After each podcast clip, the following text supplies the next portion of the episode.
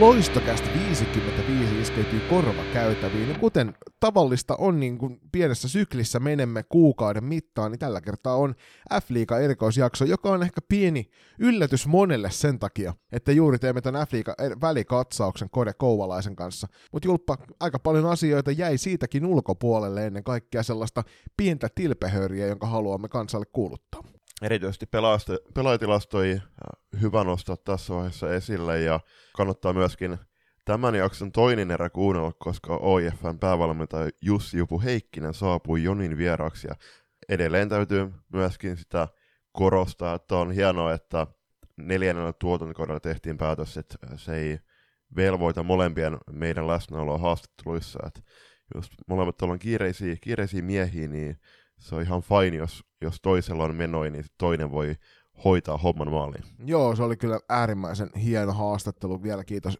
Jupulle siitä, että kävi juttelemassa. Siinä on rehellistä tarinaa hieno, hienolta valmentajalta ja la, sanotaan jo suoraan, että lajilegendalta. Kuunnelkaa ihmeessä toi toinen erä, mutta älkää vielä karatko sinne, vaan olkaa täällä meidän kanssamme. T16 SM-karsintasarja päättyi. Se päättyi siinä mielessä aika mielenkiintoisesti niin kuin kolikon molemmat puolet, että me oltiin ykkösiä sinisten kanssa, te olitte punaisten kanssa viimeisiä omassa lohkossanne. Maaliero ei saatu ihan tasoteltua silleen, että olisi ollut vifti vifti, mutta mut lähelle päästiin. Julppa, millainen oli Kokkolan reissu? Olihan se selvästi paras Kokkolan reissu tähän mennessä. Ää, mitään pois ottamatta FPC Loiston liikajoukkueelta, joka, jonka kanssa matkustin, itse asiassa menin silloin junalla sinne, kun myöhästyin joukkojen bussista, mutta pari kautta sitten olin heidän pohjoisen reissulla tuonne Ouluun päin, ja silloin, silloin sitten yövyttiin samassa hotelli Kaarlessa kuin tälläkin reissulla, mutta lähdettiin puoli viiden aikaa perjantaina ajamaan minibussilla, terkkuja vaan Erkkilä Mikalle loistavaa ajo taas, taas meidän par- parhaista parhain kuski, niin lähti ajamaan Kokkolaan, oltiin siellä 11 aikaa, sitten suoraan nukkumaan aamulla, herättiin Herkullisen aamupalan äärelle, mentiin sieltä kampushallille, sitten se oli joku viiden minuutin ajomatkan päässä, eli hyvinkin lähellä, ja onhan se kampushalli tosi vaikuttavan näköinen mesta. Et erittäin hienot, äh, hienot fasiliteetit salibändille, ja kyllähän Nipokoksen järjestämät showt oli, oli todella tyylikkäitä. että siellä jokainen, jokaisen ottelun joukkueet kuulutettiin sisälle ja itsekin laitoin mun IG-storiin sitten ku- kuvan, minkä itse asiassa Lumpeen Miikka, ää, rakas valmentaja partnerini, niin laitto, laitto sitten, niin otti kuvia siitä, ihan pimeä halli, tylkkät valot, siellä kuulutetaan jokaisen pelaajan nimi, niin kyllähän se on niitä juttuja, mitä pelaajat muistaa sitten loppu, loppuikänsä varmasti. varmasti. Ja toi tulosten valosta, niin kaksi tappia oli 14 tappia, nyt kerättiin tuosta sarjasta, mutta yh- kahdeksan kenttäpelaajalla maalivahdilla, niin erittäin ylpeä omasta joukkueesta. Terveisiä muuta Kattelkoski Jarmolle. Viimeksi nähtiin kaksi vuotta sitten Mustakarin satamassa, minne purjehdin silloin, ja heti perään nyt kampushallilla, niin terkkui sinne. Oli erittäin vakuuttavaa duunia. Tuohon muuten vielä shoutout Kattelkosken duunille, että hän haastatteli jokaista pel- tai niin kunkin joukkueen pelaajaa matsin jälkeen, niin ne on ihan sitä, mitä me ollaan puhuttu myöskin Vesa Torven kanssa, että mitä Torvi on rankoissankoissa tehnyt, että nuoresti lähtien haastatellut pelaajia, joiden kautta heidän esiintymistaidot on parantunut. Joo, nyt sä oot päässyt livenä näkemään ton Kokkolan sirkusmeiningin, se on tosi hieno. Viime kaudella mä sitä sulle kehuin, kun pari kertaa päästiin paikan päälle. Ihan sitä livenä kokemaan, niin mikä, oli, mikä oli se sen niin kuin oma tunne siinä, kun, kun olit siellä vaihtoaition takana ja homma lähti käyntiin? Ennen kaikkea kiitollisuus siitä, että saa valmentaa tuossa sarjassa tuo joukkue, mutta on se ylpeys myös siitä, että, että miten hienosti myöskin juniorisalibändissä parhaimmillaan järjestetään noita otteluita. Eli joo, totta kai itse ottelu, että siellä pelaa ne pelaajat, valmentajat valmentaa, huoltajat huoltaa, katsojat katsoo, mutta se, että miten se ottelu kokonaisuus, se on rakennettu, miten siitä on tehty ottelutapahtuma. Oliko se nuori mies siellä kuuluttajan mikin ääressä, hän oli viime kaudella toisessa turnauksessa, vai oliko, oliko perät, no siis toisessa turnauksessa kun oltiin siellä, niin hän oli niin loistava hommassa, että mulla oli pakko käydä siinä kehumassa pelien jälkeen. Oliko tällä kertaa aikuisihmisiä kuuluttaja mikin varressa? Joo, kyllä aikuisihmisiä oli, oli tällä kertaa. Ja ennen kuin mennään sun kuulumisia muuten vielä, niin okei, toi Kokkola-reissu, me oltiin loppua about varttia 12 lauantai-iltana sitten takaisin Turussa. Ja nyt kun me nauhoitetaan sunnuntai aamusta, niin toivottavasti tämä jakso ei tule kestämään meidän tämän, tämänhetkisen nauhoituksen myötä esim. yli kahta tuntia, koska se tarkoittaisi sitä, että mä myöhästyisin töistä. Eli mulla alkaa 12 iltavuoro, mutta ää, Viime... Eli Joni nopeasti kuulumiset tähän ei, väliin. Kyllä, mutta viime lauantai, ei, viime sunnuntai tein tosiaan paluun äh, salibändikentille pelaajana parin kauden jälkeen, äh, eli Kirjallipor Virtuosilla meidän kaveriporukka. Oli ihan huikea fiilis, kun tiiäks, nä- näkee frendei jopa kolmen neljän vuoden tauon jälkeen, about, niin se, että kun me nähdään halle, hallilla aika kertaa, molemmat hymyilee, heitetään siinä läpyt, kysellään, että onko kaikki ok, mitä kuuluu, pitkästä aikaa mahtavaa nähdä, niin se, että miten se jou- joukkuehenki tiivistyy saman tien ihan loistavaksi, ja he, tuli tehtyä myöskin maali heti, eli nopea läpikäynti siitä, oikeat laidat leikkaus keskelle, kanttiveto, puolesta kenttää kanttiveto yläkulmaa, ja sen jälkeen jutipumpputuuletus ja kädet katto. Niin, eli toisin sanoen, kun ei omissa treeneissä tyttöjen kanssa koskaan onnistu se kanttiveto takayläkulma, niin säästellään pelejä varten. Kyllä. Mitä, mitäs sulle kuuluu? Yes. No nyt on aika kiireinen selostussetti menossa. Mulla on tässä viikkoon nyt viisi selostusta niistä parissa. Tai niin parissa ainakin sinäkin oot mukana. Vähän vaihtuvaan toi kommentaattoripari tässä. Et nyt eletään sitä omaa unelmaa. En tiedä kuuleeko sitä äänestä. Itse ainakin tunnen kurkusta, että eilen on käyty karjumassa BC Happea pelissä. Meillä oli sinisten kanssa myöskin viimeinen turnaus tuossa SM, SM-karsinnoissa ja Airisto Salibändi et pöytyä yhteisjoukkue. Meidän kotihallilla Bolt Gardenilla piti turnauksen hyvin järjestetty by the way, kiitokset sinne. Vaikeiden vaiheiden jälkeen kaksi voittoa ja sitä kautta sitten sarjavoitto tuosta omasta lohkosta. Harmittavasti jäätiin muutama maili, maali vaille sadasta tehdystä maalista tuohon 15 peliin, 14 peliin, mutta näitä sattuu. Ja ennen kaikkea hienoa oli se, että että kuinka paljon nyt tässä viimeis- viimeisessä pelissä niin sai, sai sellaiset ehkä vähän tuntemattomammat pelaajat mu- isolle yleisölle, ne sai isoa vastuuta ja onnistuivat loistavasti. Että kyllähän me tiedetään itse joukkueen valmennuksessa, että kuinka kovia pelureita siellä on noiden nimien ulkopuolellakin, mutta se oli, se oli hienoa. Muuten tämä menee aika lailla tälleen säpän ehdoilla. Siitä tuossa sitten kolmannessa erässä vielä kuulijakyssäreissä ja palautteissa, niin tarkemmin keskustelua, mutta eiköhän me mennä Julius eteenpäin, että ehditään saamaan sut töihin ajoissa. Seuraavana vuorossa f osio Kiitoksia Tyttöspan parasta tilille. Äh, Teiltä saatiin myöskin tähän jaksoon tilastot ja menkää auttamaan viestipalvelu X, eli vanhassa Twitterissä Saba on parasta tiliseurantaa. Sinne on luvassa ja tarjolla tässä loppuvuoden ja sitten ennen kaikkea varmasti alkuvuonna vielä kattavempia tilastoja, äh, mitä mitä luulitte, että, että ette tarvii, mutta todellakin tarvitte.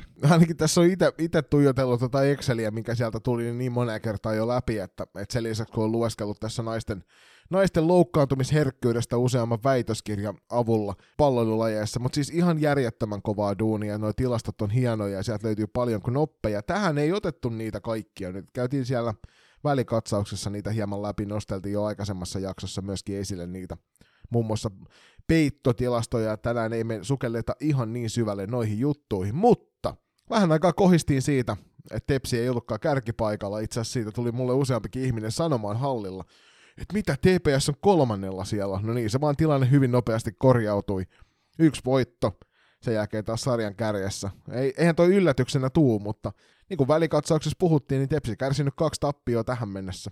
Silti joka tapauksessa 11 voittoa ja 33 pistettä, ennen kaikkea 13 peliin tehnyt 105 maalia, aika kova kertoma. Jäätävän kova kertoma suhteessa siihen, että seurauksia niitä maaleja on tehnyt Classic, joka on tehnyt 82 kappaletta, ja onhan toi päästettyjen maalienkin lukema äh, kova, kova setti, että 36 maali 13 matsiin, niin kyllä siinä voi varmasti Noora Vuorolliset, Blomqvist ja Vilma Holm olla myöskin tyytyväisiä siihen puolustustyöskentelyyn heidän edustalla, vaikkakin Toki kun kaksi tappioa on tullut, niin muutaman ottelu on tullut vähän liikaista nukahduksia. En mä tiedä nukahduksia, ehkä se on ollut tuota kipuilua kohti Singaporea, että nyt pääsivät aika helpolla pelillä sitten OIF vastaan. Tossa eilen kun tätä nauhoitellaan nyt sunnuntaina, niin eilen kun pelasivat, niin pääsivät ehkä sitä kautta vähän simppelimmin.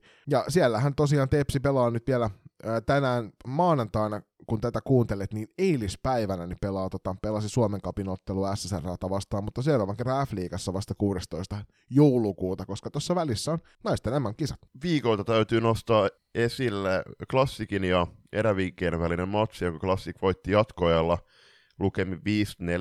Ja siitä vähän jopibustia tuli sekä klassikille, mutta ennen kaikkea myöskin tässä tapauksessa meidän maajoukkueelle, kun Alma Laitilan, Laitila vähän loukkaantui, koki siinä nilkkarallin, ei tiedetä mikä Alman kondis tällä hetkellä on, mutta kyllähän kaikki toivoo, että Alma kisoihin tervehtyy, koska parhaimmillaan EFTllä Laitila oli selkeästi joukkueen paras pakki. Iso iso huoli nousi kyllä selkeästi niin kuin se, tuolla salibändikentällä tästä Alman loukkaantumisesta ja Harmittavasti ei myöskään ollut ainoa loukkaantuminen ja näyttää siltä, että Alma ainakin pelin jälkeen oli pystynyt omin jaloin kävelemään ilman suurempia tukia, joka kertoo hyvää juttua, mutta koettiinhan tuossa jälleen kerran KV aika kovana kokia nyt näissä loukkaantumisissa tässä viime aikoina ja toi, nyt mä en tiedä voiko tätä laskea mukaan polvivamma epidemiaan sitten, jos oikeasti niin mennään, mennään ja väännetään isosti sitä jalkaa, niin ilmeisesti siellä oli sitten käynyt aika pahasti. Joo, iso tsempit Elisa Virtasella. Että san- itse asiassa tässä tapauksessa niin mä oon kuullut siitä. En ole itse nähnyt vielä sitä tilannetta, mutta niin kuin laitoinkin. Enkä ajatellut joo. kyllä, niin kuin, näiden mitä kerrottiin, niin en halua kyllä edes kyllä, nähdä. Kyllä, joo, sama laitoin Xitteri, että en, en todellakaan, todellakaan välttämättä sitä tule katsomaan, mutta iso tsempit, tsempit Virtasella. Lappeenrannassa pelattiin Saipan ja Velhojen välinen F-liiga-otatus, ja siihen kun just tuossa kuulumisessa alusti, että oma joukkue lähti tuonne Kokkola kahdeksan kenttäpelaajalle, niin ei nyt hirveästi paremmin mennyt velhoille, joka sairastelu- ja loukkaantumiskierteen vuoksi joutuisi lähtemään Lappeenrantaan yhdeksällä kenttäpelaajalla. Joo, aika pienellä määrällä pelaajia menivät, ja toisaalta Saipan vieraana ei ole ikinä hirvittävän helppoa, ja Saipa oli todella julma emäntä siellä.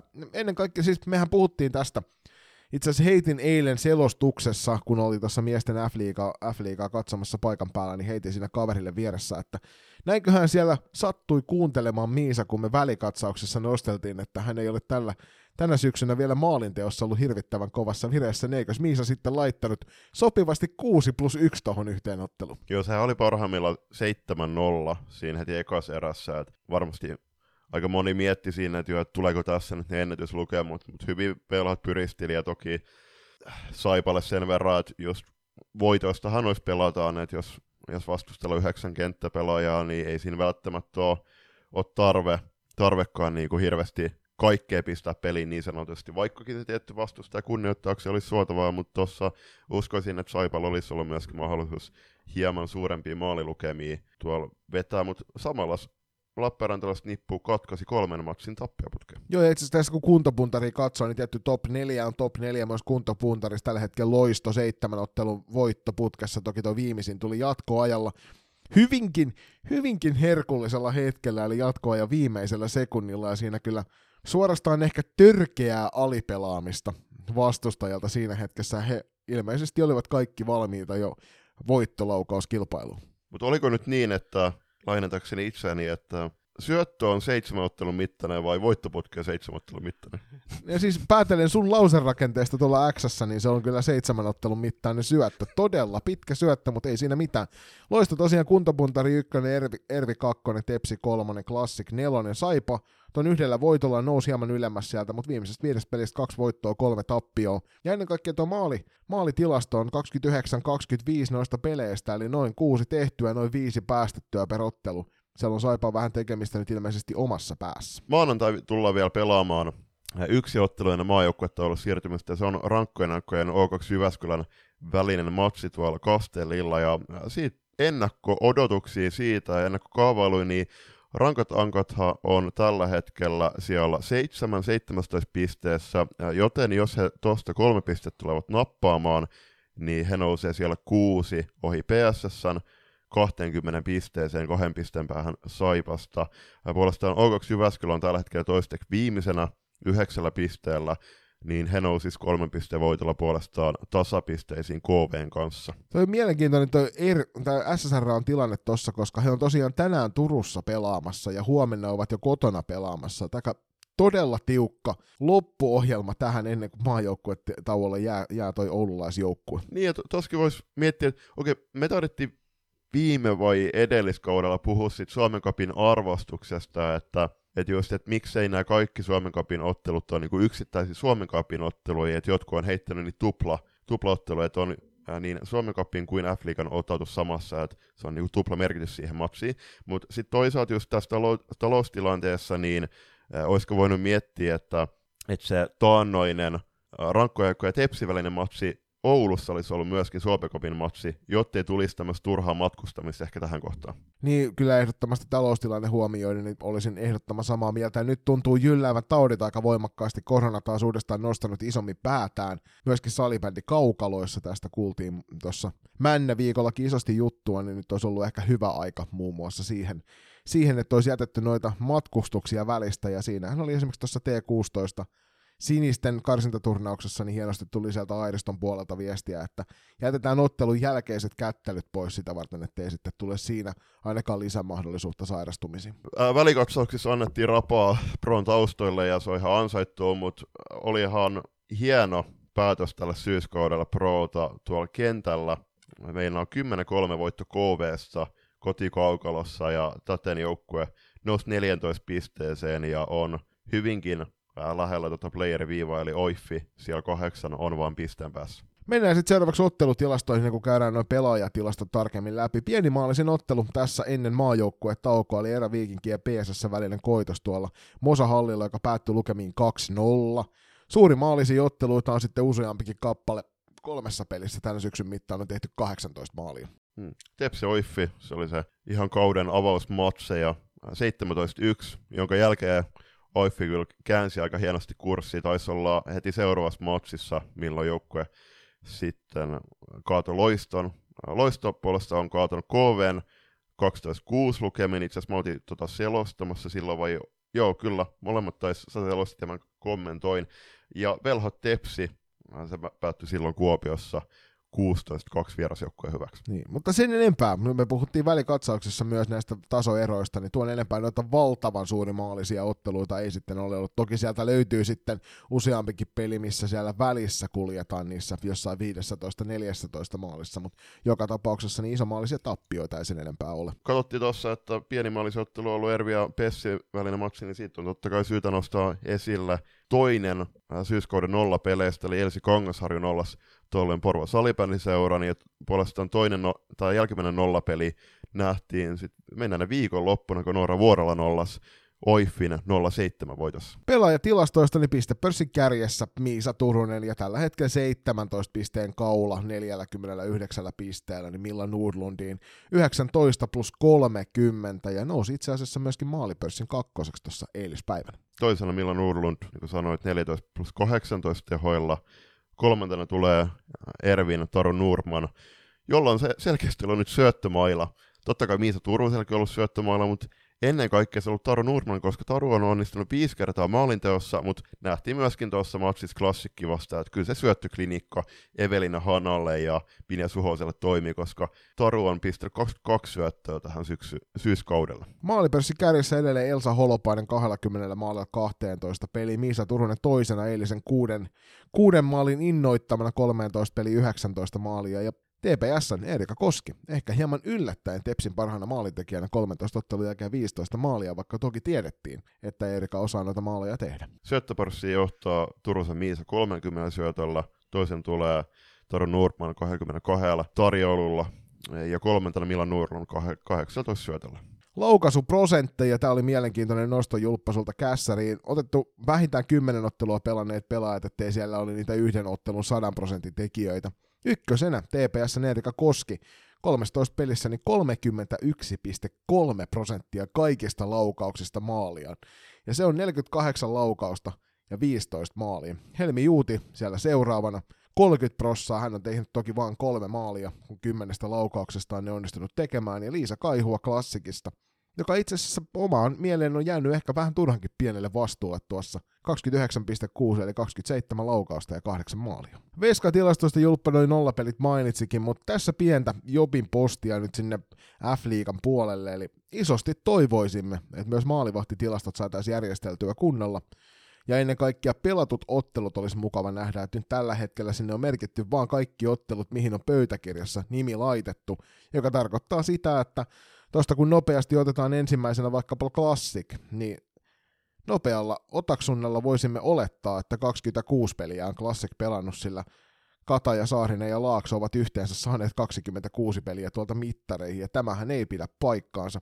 Toinen, mikä olisi hirvittävän kiva nähdä, on se, että kun klikkaat vaikka ottelukohtaa, niin se osaisi oikeasti järjestää ne ottelumäärän perusteella, eikä sen ensimmäisen numeron perusteella, mikä siinä sattuu olemaan, koska silloinhan ensimmäisenä numerona on numero 10, ja sitten viimeisenä numero, numero yhdeksän, eli tällä hetkellä Noora Vuorellalla yhdeksän ottelua on viimeisenä pelatuissa otteluissa, ja ensimmäisenä Heini Siivikko kymmenellä peliä, vaikka tuossa välissä on maalivahtia, jolla on muun muassa 13 ottelua. Nyt F-liiga, saman tien yhteys johonkin ICT-lukioon, siellä on varmasti nuoret innokkaat opiskelijat valmiina käytännössä, käytännössä kahvi, kahvipalkkaa vastaan järjestämään ja laittamaan nämä hommat iiriin. Mutta se täytyy tuosta mainita, ennen kuin mennään torjuntaprosenttiin, niin Kerttu Aro, 216 torjuntaa nyt 11 merkittyyn otteluun.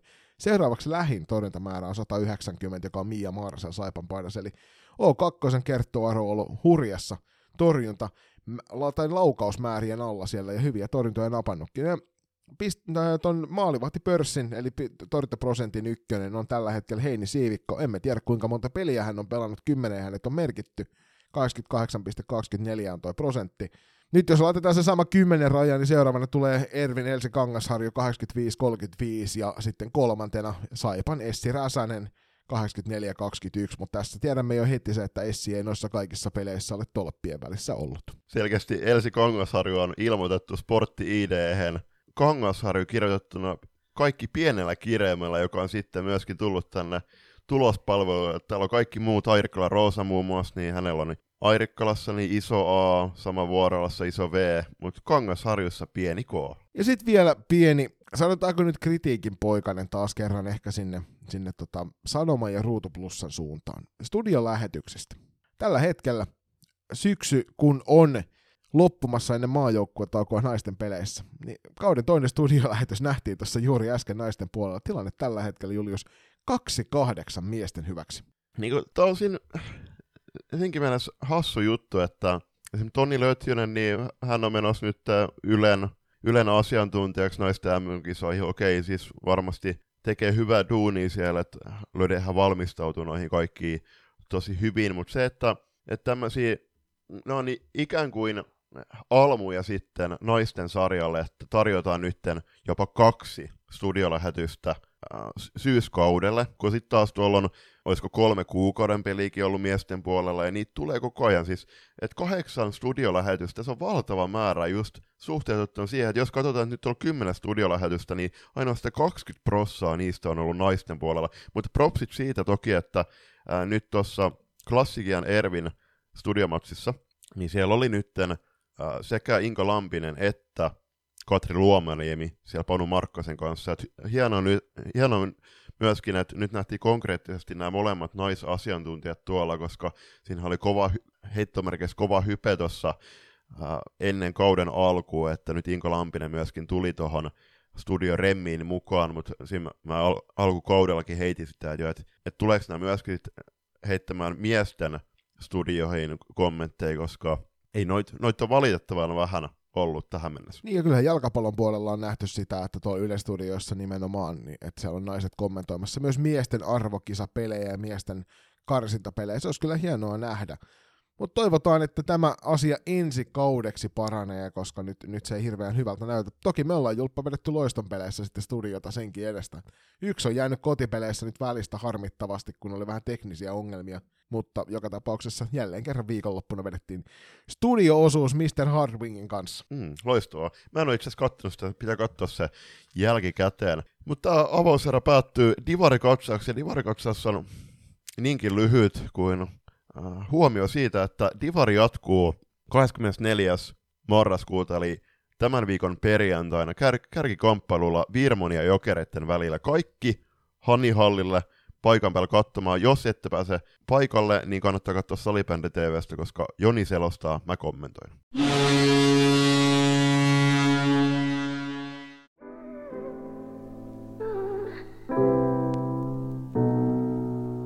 lenkkipoluille, reenimatkoille ja pidemmille bussireissuille seuraksi. Loistokäästä!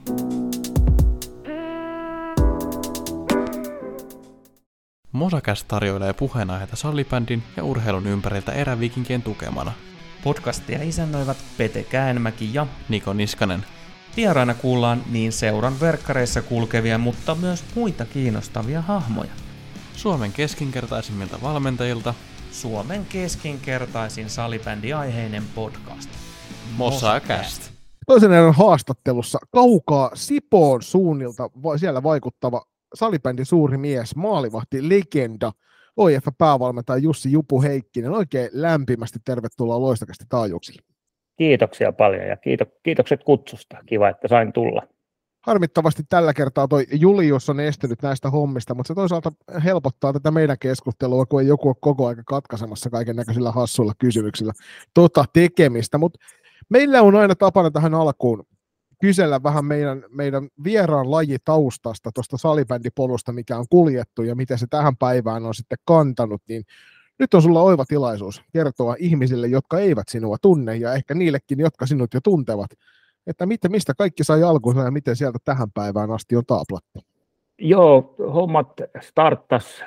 Tota, olin yläasteikäisenä Porvooseen oltiin muutettu ja Porvossa oli tapana sitten urheiluhallilla järjestettiin, olisiko ollut tiistaisia ja torstaisia oli sellaiset illat, että siellä, siellä niin kuin jengi kävi harrastamassa korista, sählyä, lentopalloa, kaikkea mahdollista siellä tuli tehtyä, niin siellä oli oikeastaan sitten ensikosketus, oli, letkumailat oli jaossa ja, ja siellä sitten tota, kaveriporukalla pelailtiin yhdessä urheiluhallin lohkossa ja sitten taisin muutaman kerran olla sitten viimeisten joukossa paikalla ja mailoja ei riittänyt, niin piti mennä polville ja sitten sitten tuonne tonne maalipuitten väliin. Ja siitä sitten pikkuhiljaa siirryttiin, oli toi, toi legendaarinen Porvoon ZSKA perustettiin suunnilleen silloin ja tapana oli sitten Porvoon kaupungin ja maalaiskunnan sarjoissa pelailla sählyä ja kaukalopalloakin tuli itse pelattua maalissa silloin ja, ja tota, siinä pikkuhiljaa kehitystä tapahtui ja sitten lähdettiin liiton sarjoihin ja, ja noustiin sitten kolmosdivarista niin tuonne liigaan asti suoraan oikeastaan samalla kaveriporukalla. Ja samalla kaveriporukalla jatkettiin myös liigassa. Ei oltu ihan heittopusseja, eli ihan väärin muista, niin viimeiselle kierrokselle asti taisteltiin kyllä liigapaikasta, mutta kyllä sieltä tuli sitten noutaja ja ranskalainen visiitti oli, oli sen osalta. Mutta hieno reissu jo siinä vaiheessa ja sitten tota, ajatuksena oli, että jos tässä haluaa vielä ihan ihan niin kuin testata kirkkaimpiin saleihin, niin sitten siirryin Tom Sandellin manageroimaan VFT ja, ja siellä oli kanssa aika, aika mieletön meininki ja, ja jengihenki siellä, kun Vantaan hurjat taisteli liigassa. Ja se päättyi mun osalta sitten mestaruusvuoteen ja sieltä tuli sitten siirto yhtä legendaarisen managerin Kurre Westerlundin manageroimiin, manageroimaan viikinkeihin ja ja sitten viikkareissa, joka yhdistyi sitten, tai siitä SSV kanssa taisi yhdistyminen tapahtui jo. Ja siellä jokunen kausi tuli pelattua, sitten tie vei Ruotsiin. Ruotsissa tuli pelattua yhteensä kolme kautta, kaksi eri visittiä ja yksi Lovisan tuurin liikakausi mahtui siihen väliin. Eli aika, aika pitkään tuli Suomen ja Ruotsinkin kentillä pelattua ja, ja tota, muutamat MM-kisaturnaukset myös, myös takana. Mm. Ja se oli, se oli sitä aikaa, kun tota, Suomi ei vielä voittanut maailmanmestaruuksia. Ja sitten aika nopeasti, kun itse lopetti maajoukkueessa, niitä rupesi tulemaan. Et siitä ehkä johtopäätöksiä voi, voi vetää, mutta tota, mut viimeinen kausi, minkä pelasin tosissaan, oli Ruotsissa vielä, ja silloin oli ikää se 36-37 mittarissa. Että vähän tietysti myöhemmin tuli aloitettua, mutta aika, aika pitkä peliura kuitenkin, ja paljon tuli nähtyä. Niin tuossa on ainakin ja. 11 kappaletta noita liikakausia, mitä on tuon NHL Finsin puolella sulle merkitty. Että kyllä siinä on yli 200 peliä kuitenkin tullut siellä tahkottua. Joo, joo kyllä. Ja sitten sen jälkeen oli muutama välivuosi ja sitten, sitten Porvossa valmennushommia pikkuhiljaa noihin junnuihin. Ja tuli yksi silloin kohtuullisen ruukia coachina, niin olin myös tota PSS naisten liiga liikajoukkueen tiimissä. Ja toki vähän siellä taustalla maalivahtivalmennusta on tuossa useampana vuotena ollut. Ja, ja nyt sitten sieltä Sipooseen ja Sipossa on kolmas kausi menossa nyt. Mun on hei pakko kysyä, kun tämä kaudella 93-94 ZSK on paidassa, niin sulle on merkitty yksi maali, niin ootko ollut kentällä tolla kaudella, vai onko tämä tilastovirhe, kun maalivahdithan ei noita maaleja oikein tehdä saisi? Olen iloinen, että kysyit, koska mielelläni kerron tästä. No niin, hyvä. Et mulla, siis koko ura on mennyt varsin hyvin sillä tavalla, jos miettii, että ei ole loukkeja tullut ollenkaan, mutta tuossa oli yhden, yhtä peliä edeltävänä, edeltävänä päivänä tai viikkona, oli polvi sen verran kipeä, että pystyi niin kuin juoksemaan normaalisti, mutta polville ei pystynyt mennä. En muista ihan tarkkaan, oliko siinä jotain ihan arkuuttavaa sitten, sitten että ei vaan pystynyt oikein polvilla olemaan. Niin olin sitten vaihdossa, muistaakseni Jyväskylässä pelattiin happeen kakkosjoukkuetta vastaan ja kolmanteen erää pääsin kentälle sitten ja, ja hauska, hauska tota, yksityiskohta se oli se, että meidän veskari, joka normisti on kenttäpelaajana, niin hän heitti mulle puolittaisen yksin läpi tilanteen ja pääsin hyvästä paikasta rannaamaan ja tota, epäonnistuin täydellisesti siinä vedossa. Se osui tasa, takatolppaan ja veskarin kantapäihin ja siitä maaliin. Eli yksi erä ja yksi maali. Ja sanoin jätkille, että jos muut tekee samaa tahtia pisteitä ja maaleja, niin pitäisi pärjätä kyllä. Niin siinä olisi kyllä useampikin mestaruus tullut sitten liikatasolla sillä meiningillä, jos samaa tahtia olisi tehnyt. Se vaan pistää hyvin silmään, saat kuitenkin tuolla, mitä näitä nopeasti katsoo, niin Divarissa ja liigassa 246 peli, yksi maali ja 30 syöttöpistettä runkosarja aikana ja sitten pudotuspeleissä vielä 5 syöttöpistettä, niin tuolla ei ollut tarkempaa kysymystä tuosta heittokädestä, mutta mikä oli sun hyvän heittokäden salaisuus? En mä oikein, siis ei ollut jotenkaan poikkeuksellisen niin kuin kova tai hyvä heitto, mutta sillä tavalla riittävän hyvä. Ja toki tuohon aikaan niin auttoi aika paljon se, että maalivahdille sai syöttää. Kulmasta nostettiin sitten palloja. Ja, ja tota, tietysti siinä oli, meillä oli vuosien varrella sopivia sellaisia tavallaan, ei nyt ehkä voi tutkaparista puhua, jos puhutaan veskarista ja hyökkäistä, mutta pelaajia, jotka osas lukea ja tehdä niitä liikkeitä aika mainiolla ajoituksella ja sitten niitä pääsee heittämään läpi. Ja, ja niistä ihan mukavasti kertyi tosiaan pisteitä. Jos miettii silleen, että sulla on noin yksi kymmenestä ottelusta tuotti syöttöpiste, niin se on kyllä jos nykymaalivahdeillekin kohtalaisen kova tilasto lukemaan, että sillä, sillä ei ole edes oman joukkueen pistepörssin viimisi. Mm, kyllä, että joo, kyllä siinä tosiaan iso juttu oli se sitten, kun sai syöttää veskarille, sai palauttaa jokaisessa tilanteessa. Ja jossain vaiheessa taisi tulla se sääntö, että sai vaan, muistan kun tuomaritkin huuteli, että veskari käytetty ja sitten ei saanut enää palauttaa, mutta silloin joskus, joskus aikoina niin ihan niin monta kertaa kuin halusi, niin sai pistää Mogelle palloa. Tähän muuten jatkokysymys, niin pitäisikö nykypäivänäkin maalivahdille saada palauttaa pallo? Öö, en mä usko. Mutta tämä on ihan hyvä sääntö, että ei saa palauttaa. Toki vähän voisi olla, että joskus, onhan se tietysti tuomarillekin vaikea tulkita noita tilanteita, että, mm. että jos se nyt vahingossa lipsahtaa ja ottaa jonkun pompun, niin niistäkin on nähnyt vastustajalle pareita, mutta en mä tiedä, ihan hyvä sääntö toi on nyt, kun ei itse pelaa. Jos pelaisin, niin olisin varmasti eri mieltä. Joo. Nyt sä pääsit nostamaan tuon Divari aikana tehdyn maalin siihen ainoaseen kentällä pelattuun erään. Olisiko jotain muita hetkiä, mitä sä haluat nostaa omalta pelaajauralta esille?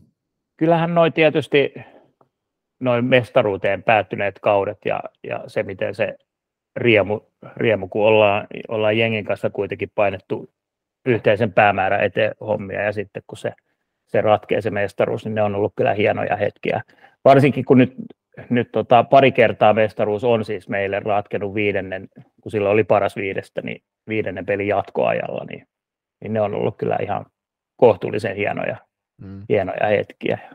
Ja sitten tietysti 2002 kotikisat, kun oli MM-finaali Hartwell Arenalla ja oli silloin, silloin pelaavana maalivahtina finaalissa, niin se kun me juostiin sinne kentälle sieltä kovista ja kun avauskokoonpanot kuulutettiin ja Hartwell Arena ihan täynnä, niin kyllä oli ihan kohtuullisen kivo, kivoja hetkiä nekin. Varmasti nyt nykyään tosiaan sut paremmin tunnetaan valmentajana. Moni, moni toki muistaa aina mainita sen, että olet sellainen maalivahtiosaaja tuolla valmennuspuolellakin, mutta missä kohtaa toi sikisi toi valmentaja-ajatus? Oliko se jo semmoinen, mikä heräsi sulle pelaaja-uran aikana vai tuliko se vasta sitten sen jälkeen, kun oli laitettu kypärä naulaa? Oikeastaan pelaajauralla ei missään vaiheessa käynyt mielessä. Kyllä mä tota, olin aika, aika vakuuttunut, että en mä kyllä valmentamiseen lähde, lähde mukaan. Ja Mä kerkesin siinä, siinä vielä, kun oli muutama pelivuosi sitten vielä edessä, niin mä kävin yhden maalivahtileirin vetäjänä, olin Ruotsissa Jönköpingissä, ja mä en oikein silloin ymmärtänyt, maali, tai siis valmentamisesta oikeastaan mitään, ja sitten kun tuo ruotsin kielestä ymmärsin vielä yhtä vähän siinä kohtaa, niin, niin en sano, että siitä nyt traumat jäi, mutta se oli ihan hauska kokemus, mutta kyllä mä sen jälkeen mietin, että, että eiköhän tuo valmennus ollut tuossa noin. Sitten kun peliura loppui ja, ja tota, meillä oli vielä, vielä tällä hetkellä tyttäret Viivi ja Aadahan siis pelaa molemmat, molemmat mun jengissä tuossa Oifissa ja nuorimmainen poika pelaa myös. Hän on itse asiassa ainut perheen maalivahti tällä hetkellä, pelaa OIF PSS yhteisjoukkueessa junnuissa myös, niin, niin tota, me oltiin vähän aikaa oikeastaan korisperhe. Viivi, Viivi pelasi koripalloa, Aadakin meni siihen mukaan, mutta tota, se jäi sitten, ehkä se oli ihan hyvä, kun itse on sulkapäässä metri 70 ja vaimo oli pikkasen lyhkäisempi, niin nuo korisgeenit ei ehkä ollut ihan, ihan kohdillaan. Sitten tota, taisi olla Aada, joka ensimmäisenä lähti tota, sählyä pelaamaan ja siinä mulla meni vielä ensimmäinen vuosi ihan, ihan pelkästään katsomossa ja kyyti, kyyti hommia siinä, siinä vaan. Mutta sitten, sitten Viivi meni mukaan ja taisi olla jonkinlaista uutta harrastajajengiä perustettiin, niin siihen, siihen sitten suostuin mukaan ja ja vuosi siitä eteenpäin, niin, niin legendaarinen valmentaja nykyään Sveitsissä vaikuttava Strömberin Mikki, niin puhuu mut siihen, siihen niin kuin naisten, naisten mukaan ja vähän niin kuin veskarihommia siellä. Ja, ja tota, niin se vaan nopeasti, nopeasti kuitenkin se, että ikinä en tule valmentamaan, niin muuttui. Ja jossain vaiheessa, kun Porvossa junnuja valmenti, ja, ja taisi olla puhe, en ihan tarkkaan muista, mutta joku vähän kyseli, että miten olisi tuota Sipon suuntaan, jo, niin kuin silloin useampi vuosi sitten, niin silloin mä taas sanoin, että en mä kyllä, täällä mä voin nyt valmentaa, mutta en mä Porvosta ikinä mihinkään muualle lähde valmentamaan, ja näin sekin on nyt romukopassa se ajatus, ja, ja tota, nyt on ihan kohtuullisen, tai ei kohtuullisen, vaan tosi hyvin viihtynyt kyllä, kyllä tässä nykyisessä seurassani. Joo. Sä tuossa äsken puhuit noista huippuhetkistä uralla, niin otetaan tässä sellainen pieni ta- aikamatka taaksepäin. Mennään taaksepäin semmoinen kahdeksan kuukautta, tuossa 18. päivä maaliskuuta. Tapulin Lehto-areenalla oli varmasti aika hyvät fiilikset siellä OIFn penkin, pää, penkin takana, sillä 0-2 tappioasemasta nousitte jokereita vastaan ottelusarjassa voittoon, niin millaiset oli fiilikset, kun loppusummeri pärähti soimaan tuolla Tapulin lehdolla? No se oli kyllä kokonaisuudessaan niin kuin melkoinen päivä ja, ja melkoinen kausi, että kyllähän se, se tota, kun tuossa tossa, tossa vuosi, vuosi sitten, tai kun kautta aloiteltiin silloin, niin kun, ja varsinkin kun tuli se päätös, että, että neljä joukkuetta nousee, nousee sitten uuteen liigaan, niin, niin tota, kyllähän siinä niin kuin kirkastui se, se tavoite, että mikä niin kuin kun kauteen lähdetään, niin mikä se, mikä se pitää olla. Ja, ja se matka, matka niin kuin sinne oli kohtuullisen vuoristoratamainen. Että meillä, meillä tietysti kausi lähti, lähti aika hyvin liikkeelle. Me otettiin pisteitä sen verran, että oltiin aika hyvin siinä, siinä niin kuin mukana, mukana siinä kyydissä sitten jossain kohtaa tietysti Saipa aika nopeasti repäs sen, sen niin kuin etumatka, mutta sitten, sitten taisi olla O2-velhot ja jokerit siinä kärkinelikossa silleen, että se jossain kohtaa niin kuin näytti, näytti kyllä, että ei me siihen top kolmoseen aika, aika pienet mahdollisuudet on, on mutta sitten, sitten tietysti kotipuolessa niin, niin elettiin kanssa, kanssa aika, aika raskaitakin hetkiä, kun tota, marraskuun, marraskuun alkupuolella niin vaimon niin Arjan noi syöpähoidot oli edennyt siihen tilanteeseen, että ei ollut oikein mitään tehtävissä ja siirryttiin vaan tuohon kivun lievitykseen. Ja, ja tietysti se tieto, että nyt puhutaan enemmänkin viikoista eikä kuukausista, niin vei, vei kyllä fokusta jonkin verran ja sitä tietysti yritti mahdollisimman hyvin olla siinä jengin mukana ja, ja tukena, mutta täytyy sanoa, että siinä oli, oli sellainen hetki, kun oikeasti mietin, että että nyt mä kyllä liputan itteni ulos, ulos tästä, että ihan koin, että en pysty ehkä antamaan joukkueelle sitä, minkä, mitä joukkue ansaitsee. Mutta tota, Arja oli aina, aina tota, ollut tuon koko matkan mukana niin kuin meidän jengin tukena tavallaan siinä ja seurasi innokkaasti ja sanoi kyllä, sanoi kyllä ihan, että et sä oikeasti lähde sieltä sielt pihkää, että kyllä nyt, nyt annat kaikki mitä löytyy nyt tuolle jengille. Et et, ja sitten se päätös oli tietysti, että päätin, että en mä nyt puhu puhu kellekään taustalle noista mun ajatuksista, että nyt mennään ja, ja tota, päätös jatkaa oli osin jopa niin kuin itsekäskin, koska kyllähän se tuo niin kuin tosi tärkeät vastapainoa tuolle ja, ja, ja näin, näin, se, näin se niin kuin olikin. Ja sitten sitten tota, marraskuun loppupuolella niin, niin me taidettiin tota, lauantaina tulla, tulla velhot pelistä ja kerättiin sitten siinä pikkasen vielä jutella ja, ja, tota, ja niin olla, olla vaan siinä niin kuin perhe, perheen kanssa niin siinä ihan vieressä ja sitten sunnuntai, sunnuntai-iltana sitten niin Arja nukku pois rauhallisesti omassa, omassa kodissaan vähän niin kuin oli toivekin ja, ja meillä, meillä meni sitten muutama päivä siinä oltiin ihan, ihan niin kuin lasten kesken kotona. Ja tietysti siinä vaiheessa lähi, lähi, läheisten ja sukulaisten tuki oli, oli melko, melko iso juttu siinä. Aika nopeasti tietysti sit haluttiin takaisin arkeen ja se oli kyllä sen, sen muista, kun ruvettiin katsoa vähän tuota pelikalenteria ja kysyin sitten tytöltä, että torstaina miten treenit ja ne oli, että voi jumakautta, meillä on Helsinki United lauantaina, että ne on pakko voittaa, että kyllä me mennään. Ja sitten torstaina mentiin treeneihin, lauantaina oltiin sitten jokereita vastaan Lehto-areenalla, ei vaan siis Helsinki Unitedia vastaan, ja voitet, voitettiin ne niukasti, tärkeä voitto, ja sitten kopissani joukkue muisti, muisti kukilla, ja tota, se oli sellainen aika hieno hetki siinä, ja to, ymmärti, ymmärti sen, että miten helkutin tärkeä se jengi on, on siinä silloinkin ja sitten koko sen kauden, että että tässä kohtaa shoutoutit meidän viime kauden jengille, että me ei ehkä itse ymmärrä edes kuinka perhanan tärkeitä ne on tuossa matkalla niin kuin, niin kuin meille, meille ja mulle ollut. Et se on ollut vähän niin kuin toinen perhe siinä. Ja no siitä, siitä tietysti pelit jatku ja toi, toi alkuvuosi meni sitten pikkasen ehkä, otettiin pisteitä vähemmän kuin, vähemmän kuin oltaisiin haluttu ja ja se olihan se viimeinen runkosarjan kierroskin sitten melkoinen, melkoinen kun tota, meidän, meille olisi riittänyt muistaakseni piste kotona Helsinki Unitedin vastaan. Ja jos siitä tappio olisi tullut, niin sitten toisaalta riitti taas, että O2 ottaa pisteitä Pirkoilta.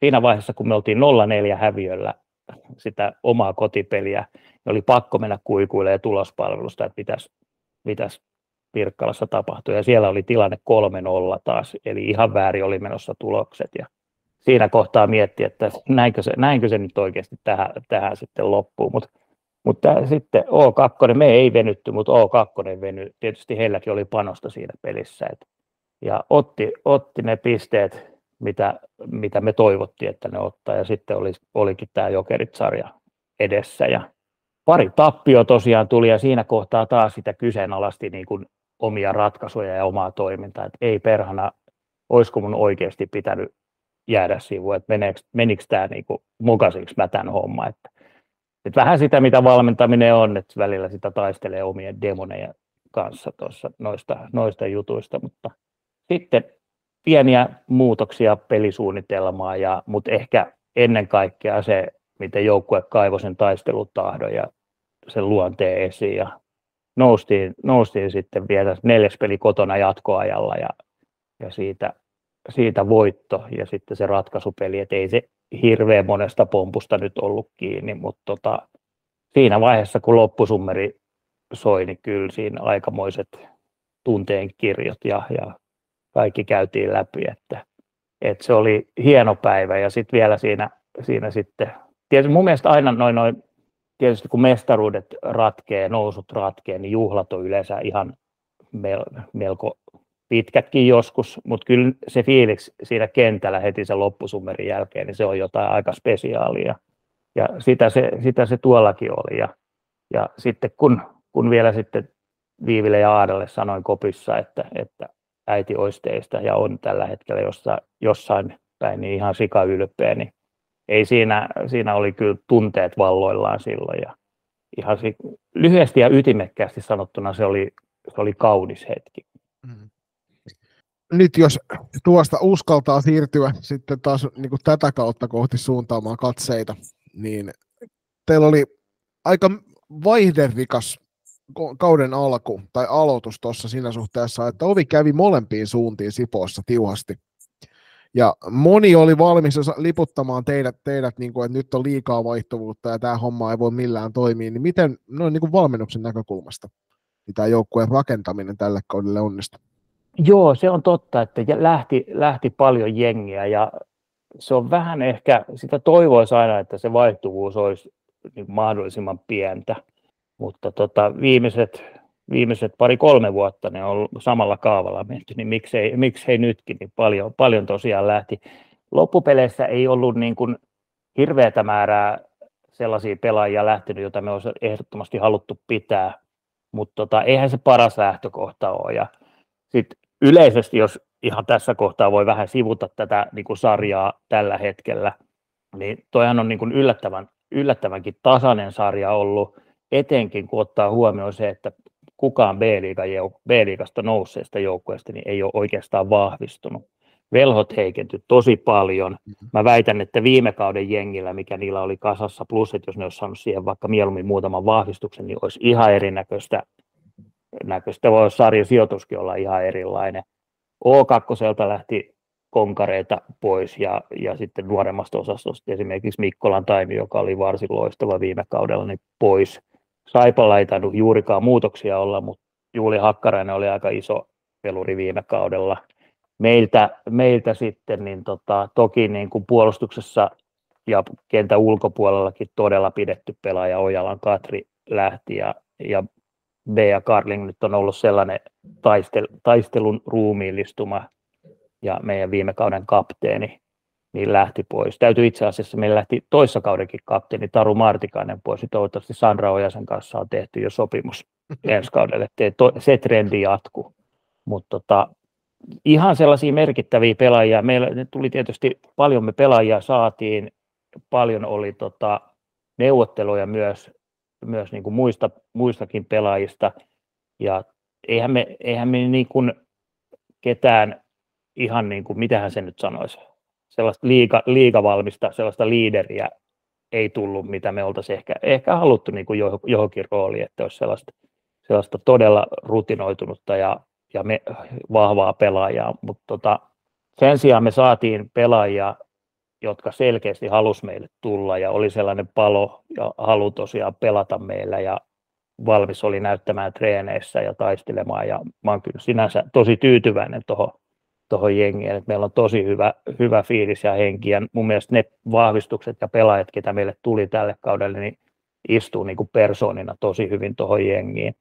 Et ihan sellaiset, sit kun treenimatseja tosiaan pelattiin paljon ja niissä jotkut matsit meni ihan hyvinkin, niin tota, oli suhteellisen hyvät fiilikset lähteä kuitenkin tuohon sarjaan. Tällä hetkellä OIF itse asiassa, joka pääkalloartikkelissakin nimettiin kauden yllättäjäksi tähän mennessä, niin te olette kiinni pudotuspelipaikassa. Miten alkukausi on sujunut? Siis pisteitähän meille on ihan kohtuullisen kivasti tullut. Me oltiin tuossa, tuossa kun sarja on puolessa välissä, niin suunnilleen sama piste keskiarvo kuin mitä, mikä meillä viime kaudella oli B-liigan loputtua niin siihen pitää olla kyllä ihan tyytyväinen. Ja joo, on kyllä samaa mieltä, että me ollaan oltu yllättäjäjengi, koska me ollaan voitettu yllättävästi ja mun mielestä jopa hävittykin yllättävästi. Kaikista pelistä voisi jonkinlaisen yllätyksen hakea, mitä, mitä me ollaan pelattu. Mutta tota, siis ihan olemme tyytyväisiä tuohon pistesaaliiseen, mutta kyllähän meillä niin kuin pelissä on, on aika paljon kehitettävää vielä ja me ei oikein olla olla tuohon pallollisella, pallollisella puolella niin hirveitä askelia kyllä otettu. Mutta kyllä me se tietysti tiedettiin, että, että tota, meidän pitää puolustaa hyvin ja iskeä vastaiskulle ja peittää laukauksia tosi paljon, et, että me voitetaan noita pelejä. Ja varmaan osittain sen takia meillä nyt niitä peittoja eniten on, mitä kuulin jostain hmm. podcastista tuossa jokin aika sitten, niin, niin tota, meillä ei ole kovinkaan monessa pelissä sitä pallonhallinta, tai isompaa pallonhallintaprosenttia kyllä ollut. Hyvin, hyvin, alustettu, hyvin alustettu tämä, sillä kuulijakysymykset, jotka on vuorossa seuraavana, niin ensimmäinen kuulijakysymys käsittelee nimenomaan tätä kohtaa. Se kysymys kuuluu, että onko torjunta vai blokki? Tää, siis tässä vaiheessa mun täytyy sanoa, että blokki, koska tehdään veskarin hommat mahdollisimman helpoksi. Joo, tällä hetkellä se taisi 17,2 olla per ottelu keskimäärin teillä Joo. niitä viittoja ottelussa. että se on selkeästi eniten kaikesta. Joo, se on kyllä melkoinen määrä, täytyy kyllä sanoa, mutta useastihan ne tilastot kertoo, että jos blokkaat enemmän kuin vastustaa, niin todennäköisemmin voitat ottelun. Kyllä. Iso kiitos taas kerran tuonne Tyttösäpä on parasta. Tiili, Instagram-tiilin takana oleva voimakaksikolle näistä tilastoinneista, joita saitte tuossa ekassakin erässä kuulla. Seuraava kysymys, maali vai syöttö? No siis vanhana veskarina valitsen tähän syötön tietysti, että kyllä se, kyllä se niinku, niinku joskus kiukutti tosi paljon, kun heitti, heitti pelikaveri yksin läpi ja sitten se odotti vielä toista sinne, sinne ja tarjoili vielä yhden syötön ja vei multa varmaan syöttöpisteen. Ja tämän takia meillä esimerkiksi joukkueessa on painotettu, kun löytyy pari hyväkätistä maalivahtia, että joka kerta kun se pallo hyökkäysalueelle tulee veskarin syötöstä, niin sitten on pakko yrittää maalia siitä välittömästi. Ihan kivasti on kertynyt veskareille syöttöpisteet sillä joo, joo. Kyllä veskarit tykkää sellaisista pelaajista, jotka miettii juurikin näitä asioita. Kyllä. Seuraava kysymys, kantti vai lämäri? Toi kanttilaukauksen torjuminen on kyllä mun mielestä oli joskus aika paljon niin kuin jopa hankalampaa. Puhutaan paljon, että pitää vetää suoraa syötöstä, mutta mun mielestä se oli torjujana jotenkin selkeämpi. Sitten kun taas taitava pelaaja ottaa sen pienelle kantille ja laittaa kierteisen veron siellä, niin nehän oli ihan hirvittäviä joskus. Joten, niin kyllä esimerkiksi katsoa jotain Miisa Turusta, kuinka hyvin sen, sen kantin joo. hallitsee, niin se on aika mahdoton luettava kyllä Veskarille hetkittäin. On, se lähtee juuri, varsinkin Miisalta nyt tuntuu, että se ei vedä ikinä kovin, kovin korkealle niitä laukauksia. Ne on aina ikävän korkuisia ja useasti maalissa, joten tähän, tähän selkeä kantti tietysti. Nollapeli vai syöttö? Joo, nollapeli, ehdottomasti. Joo. Ja niitäkin on, niitäkin on joskus mennyt, että meillä on, ollaan 4-1, ei kun 4-0 johdolla ja sitten on 10 sekuntia jäljellä ja meidän pakki päättää saada oman maalin takana vielä sellaisen kuningassyöttöidea ja kohta se on 4-1 Mm. Se, tuntuu, se tuntuu samalta kuin tappio. Mä voin sanoa, että tuossa menneenä viikonloppuna onnistuttiin molemmille meidän maalivahdeille niin aiheuttamaan just nimenomaan tällainen, että tasan yksi mahdollinen laukaus tuli ja molemmat tuli siitä, että itse annettiin kaverille mahdollisuus mm. ampua siitä. 3-0 vai 9-6 voitto? No, tää, tässä rupeaa miettimään vähän niin kuin maalivahdin kannalta näitä juttuja, mä huomaan selvästi, joten 3-0. Hyökkäjät, niin. hyökkäjät on eri mieltä. Niin varmasti, ja katsojat saattaisi myös olla riippuen toki Joo. siitä, että kuinka hienoa torjuntatyöskentelyä nähdään putkien välissä sitten. Mistä sun loistava huumori kumpuaa? Säbän sarkasmimies. Sitä on tietysti tuossa Porvoon ZSKa aikoina ja kaveripiirissä niin viljelty sillä tavalla, että kun lähdettiin iltaa viettämään, niin piti olla hoksottimet todella terävänä, että, että niin kuin pysyy jutuissa mukana ja, ja tota, sitä kautta se on, se on sitten tietysti tullut. Ja ja varmaan ehkä se semmoinen luonteenpiirre on myös sellainen, että kyllä mä nyt pyrin suhtautumaan huumorilla aika pitkälti kaikkeen mahdolliseen. Että, että, että, ehkä, mä, ehkä pikkuhiljaa on tullut myös vähän sellaista pelisilmää, että osaa niin kuin, tai tietää, että missä paikassa voi mitäkin heittää. Mutta ei ihan täysin, että useasti mä löydän ne rajat, kun mä astun sen rajan yli. Joo. Onko sulla Uudenmaan paras terde? On, onhan se on se. Kyllä se nyt vaan taitaa näin olla. Että, että meidän, Kysyjä selkeästi me, tietää, mistä kysyy. Niinpä, niinpä. Että vielä vielä tota, meni suunnitelmat uusiksi tuossa kesällä, että olen O2 valmennusjohdolle niin yhden rommi kautta pizza terde illan velkaa. Okei. Okay. Valmennustiimissäsi on nyt veskakoutsi. Aiheuttaako tämä mustasukkaisuutta? Ei, tämä on ihan oikein hyvä kysymys. Meillä on todella hyvä toi, toi meidän valmennustiimi. Tämä on ihan älyttömän tyytyväinen siihen, että me saatiin, tota, että kun viime kaudelta niin Romo Juha ei pystynyt, ei pystynyt jatkamaan, meillä toimi Romon kanssa viime vuonna, vaikka oltiin kahdestaan siinä, no Lehmusveri Kiia oli toki apuna siinä ja varsinkin kun olin hetken poissa, niin jeesas mahtavasti siinä, mutta nyt kun Juha ei päässyt, pystynyt jatkamaan, niin me saatiin Jokereesta Atte Lehtinen, jolla on, on sellainen pelin ymmärrys ja halu kehittää sitä pallollista peliä ja sitten toi Paju Marko, kokenut entinen maajoukkueen päävalmentaja, joka tuo siihen tosi, tosi paljon sellaista niin kuin taktisia juttuja ja on älyttömän pitkä kokemus. Et joskus tulee sellaisia, tai useinkin tulee sellaisia hetkiä, että mä ymmärrän, että mun on parempi olla hiljaa ja kuunnella nyt ja oppia tästä. Ja sitten se, että me saatiin Kettusen aate tuohon niin kuin maalivahdeista pitämään huolta, niin se on myös ihan tosi tosi tärkeä, tärkeä juttu, että välillä sitä oikein olotti, niin kuin miten vanhana veskarina, niin, niin tota, suutarin lapset ilmiö, että jää omat veskarit niin kuin täysin huomioimatta. Et kyllä mä nyt on yrittänyt jollain tavalla, mutta mut tota, siitä tunnen syyllisyyden tunnetta, tunnetta, että en ole ihan pystynyt. Aake on aivan mainio tuossa hommassa ja tuo ajatusta ja näkemystä siihen valmennustiimiin muutenkin. Ja, ja sellaiseksi huumorimieheksi ja rauhalliseksi kaveriksi, niin Aakella on myös tota, varsin laaja valikoima noita voimasanoja löytyy tarvittaessa. Ne on kyllä joskus äärimmäisen hyviä, niitä saatetaan kauden aikana tarvita useampikin kappale. Mm.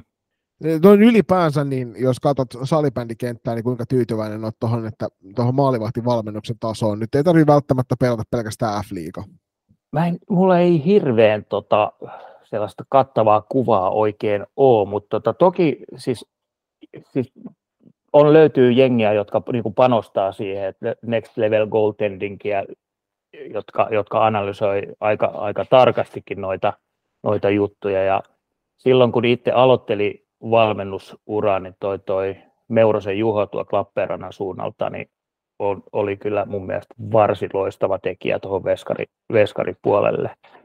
Et kyllä ehkä siis enemmän varmasti saisi ollakin. Et on, se, on se tärkeää, että veskarille löytyisi niin kuin joka, jos nyt ei joka seurasta, niin läheltä ainakin, ainakin sellaista osaamista. Ja välillä se riittää, riittää että maalivahdin sielun elämälle just, että on joku, jolle niin kuin puhuja tilittää, kun menee, menee huonosti. Et se on kuitenkin aika sellaista herkkää hommaa. Et silloin kun menee hyvin, niin kaikki, kaikki vedot niin tuntuu sellaiselta rantapallon kokoisilta, mitä ammutaan, että torjuu kaiken. Ja sitten kun on huonoja hetkiä, niin se tuntuu siltä, että puhalleltaisiin metrin päästä marmorikuulia. Mm. Ja tuntuu, että kaikki vaan menee. Että se on pienestä kiinni, niin kaikki jeesi, mitä, mitä niin kuin veskareille pystyy henkistä tukeekin antamaan tuossa, niin on, on kyllä tosi tärkeää. Viimeinen kuulijakysymys, sitä kautta myöskin viimeinen tässä meidän kysymyspatteristossa on, että Lausteen tenniskenttä vai Wimbledon? Äh, Lausteen tenniskenttähän, se, mä, mä oon pari kertaa ottanut kyytiä coach Pienhäkkiseltä, Pienihäkkiseltä siellä ja tota, ensi kesänä on, on pakko pystyä venyä jo parempaa. Mutta Matti on huippuvalmentajan lisäksi niin selkeä padelin kautta, niin hänestä on tullut mailla, mailapelitaituri, niin tota, olin, olin jälleen kesällä vailla mahdollisuuksia. Joo, Matti on kyllä yllättävä mies monessakin mielessä, ja tämä kyllä. on yksi niistä. Nyt jos sulla on jotain loppuun, loppuun heittää terveisiä salibändin väelle tai vaikka ihan vaan perheen jäsenille tai sitten suolata sopivasti joku kaveri tuolta Suomen tai maailman kartalta salibändin parista, niin nyt on siihen hyvä hetki. Uh, tota, ei, lähetä, ei lähetä suolaamaan ketään tässä kohtaa. Tota, ihan niin kuin silleen semivakavasti puhuen, niin tota, paljon on ollut puhetta katsojamääristä ja tota, miten ne niin kuin laahaa, ja ei, eikä pelkästään naisten puolella, mutta tota, on ihan sellainen toive kaikille, että tulkaa, tulkaa livenä katsomaan paikan päälle. Täytetään katsomat ja saadaan, saadaan hyvät fiilikset halliin. Että, että se olisi ihan, ihan pielekästä. Ruutu on ihan kiva ja, ja käytän paljon sitä, mutta tota, kyllä, se, kyllä se on niin mageta pelaajillekin, että on kannustusta ja, ja meteliä katsomassa. Kyllä, näin me täälläkin aina sanotaan. Lämmin kiitos Jupu, kun saavuit meille haastatteluun ja ei muuta kuin paljon tsemppiä kohti loppukautta. Kiitoksia paljon. Haluatko olla mukana tukemassa loistakästi matkaa sählyviidakossa? Siihen löytyy monia eri tapoja, aina kuukausilahjoituksista paitoihin. Jos siis tilanteesi sallii, niin olisimme kiitollisia kaikesta avusta, jonka teiltä saamme. Upeat hupparit, kollegit ja teepaidat löydät osoitteesta kauppa.kloffa.fi kautta loistokäästä. Jos puolestaan haluat ryhtyä kuukausilahjoittajaksi, se onnistuu Patreonin puolella www.patreon.com kautta loistokääs tarjoaa eri tasoja, josta löytyy jokaiselle varmasti se sopiva. Ja mikäli haluat yhteistyöhön meidän kanssamme, on ääniaaloilla aina tilaa lisäkumppaneille. Laita sähköpostia osoitteeseen palaute at ja jutellaan lisää. Kiitos. Ja nyt takaisin ohjelman pariin iso kiitos vielä Jupulle haastiksesta tähän kolmannen erän alkuun. Ja kolmannen tuttuun tapaan Junnu katsaus, uutiskatsausta ja kuulia kysymyksiä. Siellä on itse asiassa tällä kertaa kuulijoilta paljon kommentteja. Oli vain yksi kysymys, mutta se oli kuulijoilta kuulijoille, ja tämä on positiivista. Mutta Junnu katsaus ainut aihe tälle päivään. T16 SM-sarja ja Divari-joukkueet selville. kaikki varmasti myöskin chiikannut nyt tuolta IGstä myös, myös sen, että, että he 16 SM-sarjan IG-tilin logo on muuttunut. Haluatko Joni kertoa, että miten päädyit tuommoisen lokoon, minkälainen se prosessi oli ja kuinka tyytyväinen olet? En ole hirvittävän tyytyväinen. Mä halusin isoa teetä ja isoja numeroita, että se näkyisi selkeästi siinä se T16. Ja Tuollainen nyt tuli väsäiltyä tuohon noin, ja nyt katsotaan, mennään sillä tämä kausi ja mietitään ensi kaudeksi uutta.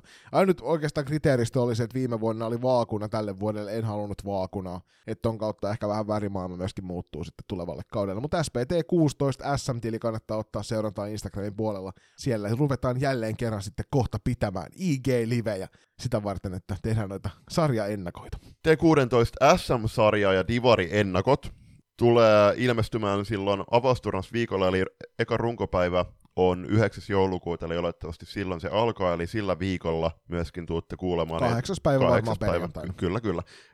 SM-sarjassa tällä kaudella pelaavat Pirkkalan Pirkat, New Stars Uudesta kaupungista, SSR Oulusta, Hämestars Hämeenlinnasta, FPC Turku Sininen, Norten Stars Espoosta, Oiffin ja Porvon salibändiseuran yhdistelmäjoukkue, eli Sipoo Porvoo Akselilta, sekä Tampereen Classic. Ja tässä nyt huomioarvosta, että Classic piti pintansa, oli kiinni jo ennen tätä päätösturnasta tuossa SM-sarjan paikassa, ja se oikeastaan ratkesi siihen, kun Kalvalon keihäs ei voittanut sitä avauskohtaamistaan sunnuntaina, korja lauantaina. Klassikki teki vielä kovan duunin siinä, että he voittivat OIF PSS siinä aikaisemmassa pelissä ja sitä kautta antoivat ton lisäpaineen tonne Kalfken puolelle ja Kalfken oli sitä kautta pakko voittaa ensimmäinen peli tai toinen peli, ja piti vähintään se kolme pistettä napata tuosta päivästä, että jos selvinnyt sinne SM-sarjan puolelle. Klassikki hävisi sitten meitä vastaan se toisen pelinsä, mutta Kalfke hävisi molemmat ottelunsa.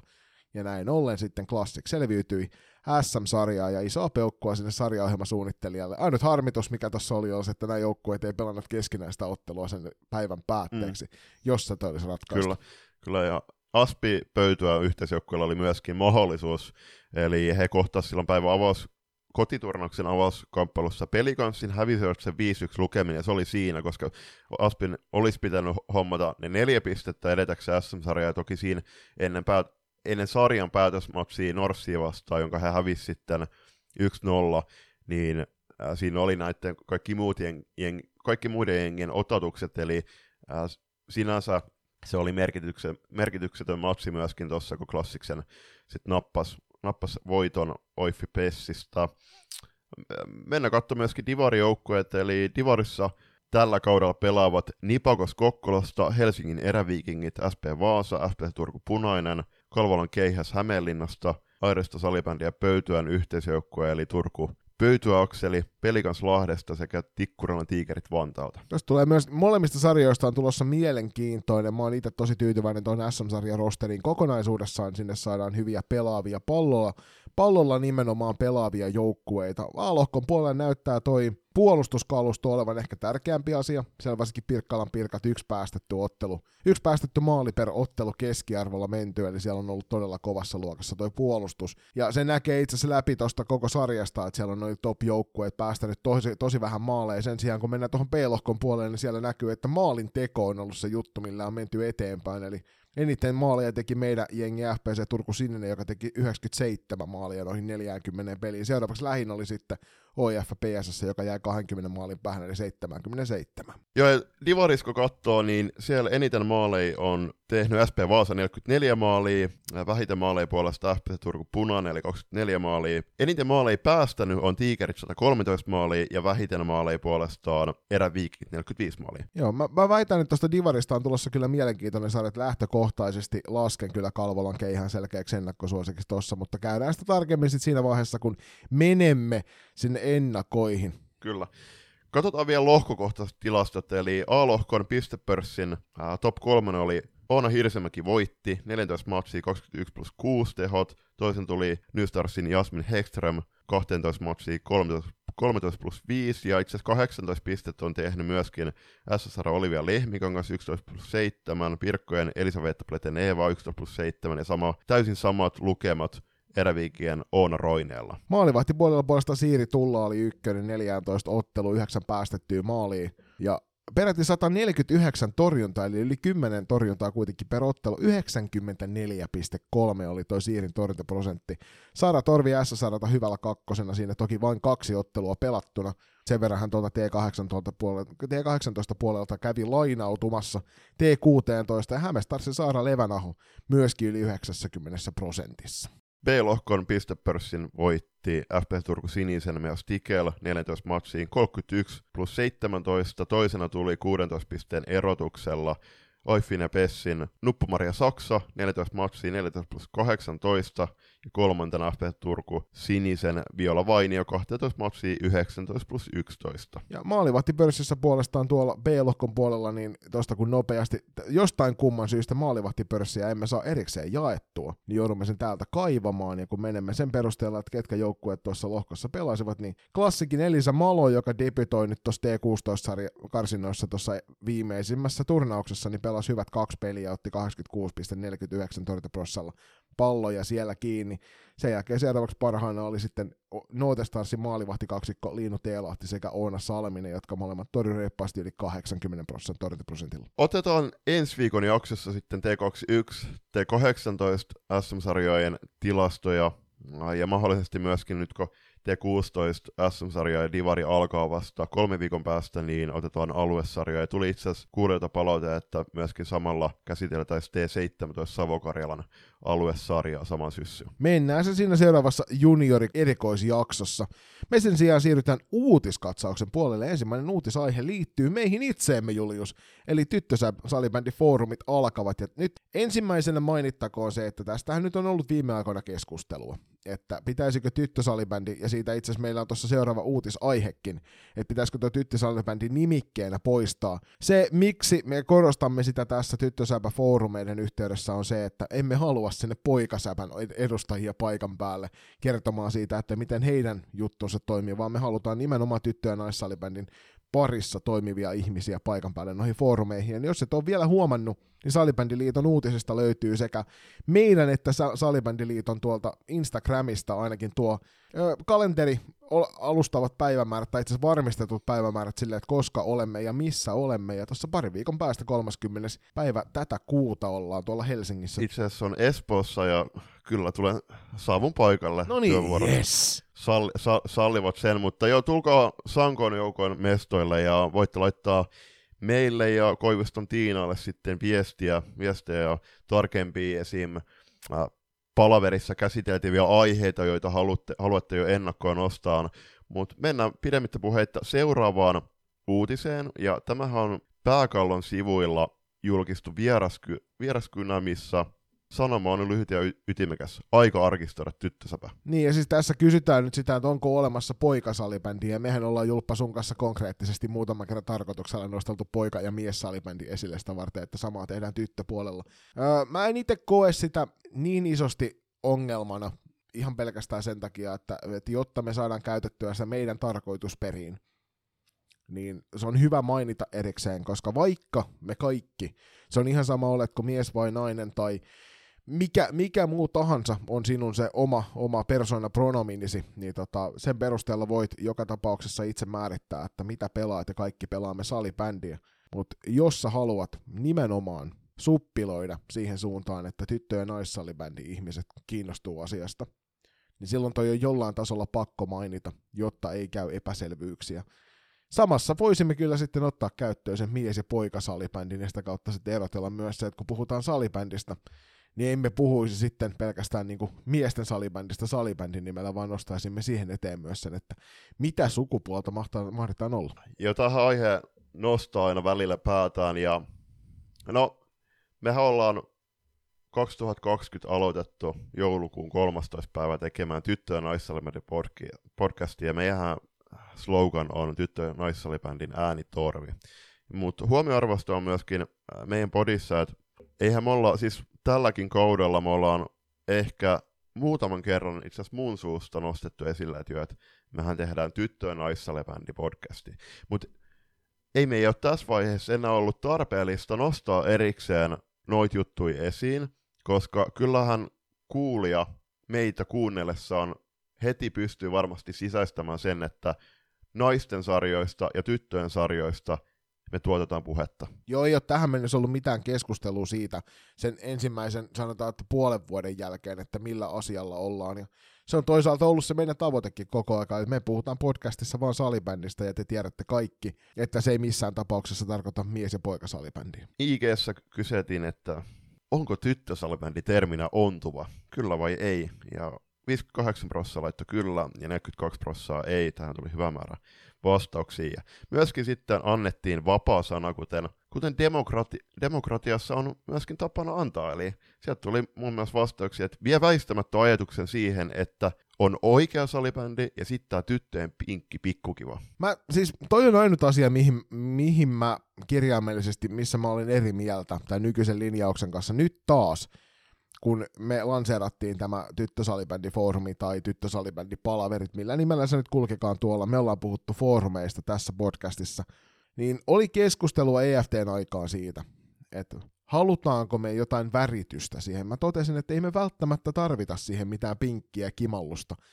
Eli tyt- tytöt ja naiset on ihan samalla tavalla ihmisiä kuin kaikki muutkin sukupuolet ovat. Ja se ei tarkoita sitä, että se tarvii erikseen esille nostaa millään vaaleanpunaisella. Nyt niin kuitenkin tehtiin, ja siihen varmasti on omat tarkoitusperänsä. Ja kyllähän se kylmä tosiasia on se, että jos me tehtäisiin vaikka sinisellä ja punaisella se erotus, niin se olisi hyvin selkeä. Mutta kun kyseessä on säpäkipinä, ja se on nimenomaan se, mikä sielläkin näkyy siinä mainoksessa, niin mä sanoin, että miksei mieluummin se logo itsessään voisi olla sitten vaikka molemmille väreille. Eli ei erotella sitä, joko ei erotella ollenkaan, tai sitten erotetaan molemmat toisistaan.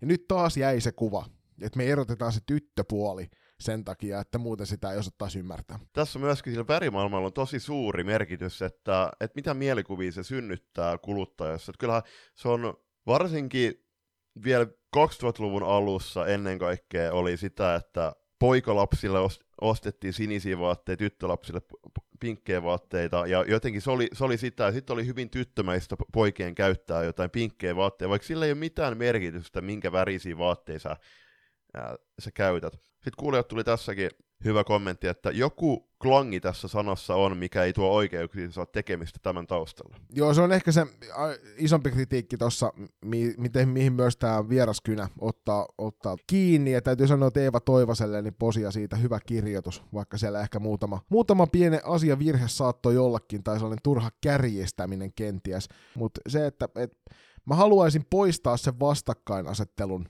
NS-oikean salibändin ja tyttösalibändin väliltä, koska kuten tuossa nähtiin jälleen kerran karsintapeleissä viikonloppuna T16, salibändi on, par- ihan, se on sitä samaa salibändiä, ihan sama kuka sitä pelaa. Ja se on aina hienoa paikan päällä. Et se semmoinen turha vastakkainasettelu salibändin ja tyttösalibändin välillä on ehkä se isoin ongelma tuossa, ei niinkään ne nimikkeet. Kuten sanottua, niin jollain, jollain on hyvä tietyissä hetkissä – erottaa nämä toisistaan niin, että tiedetään, että puhutaan tyttö- ja naispuolesta.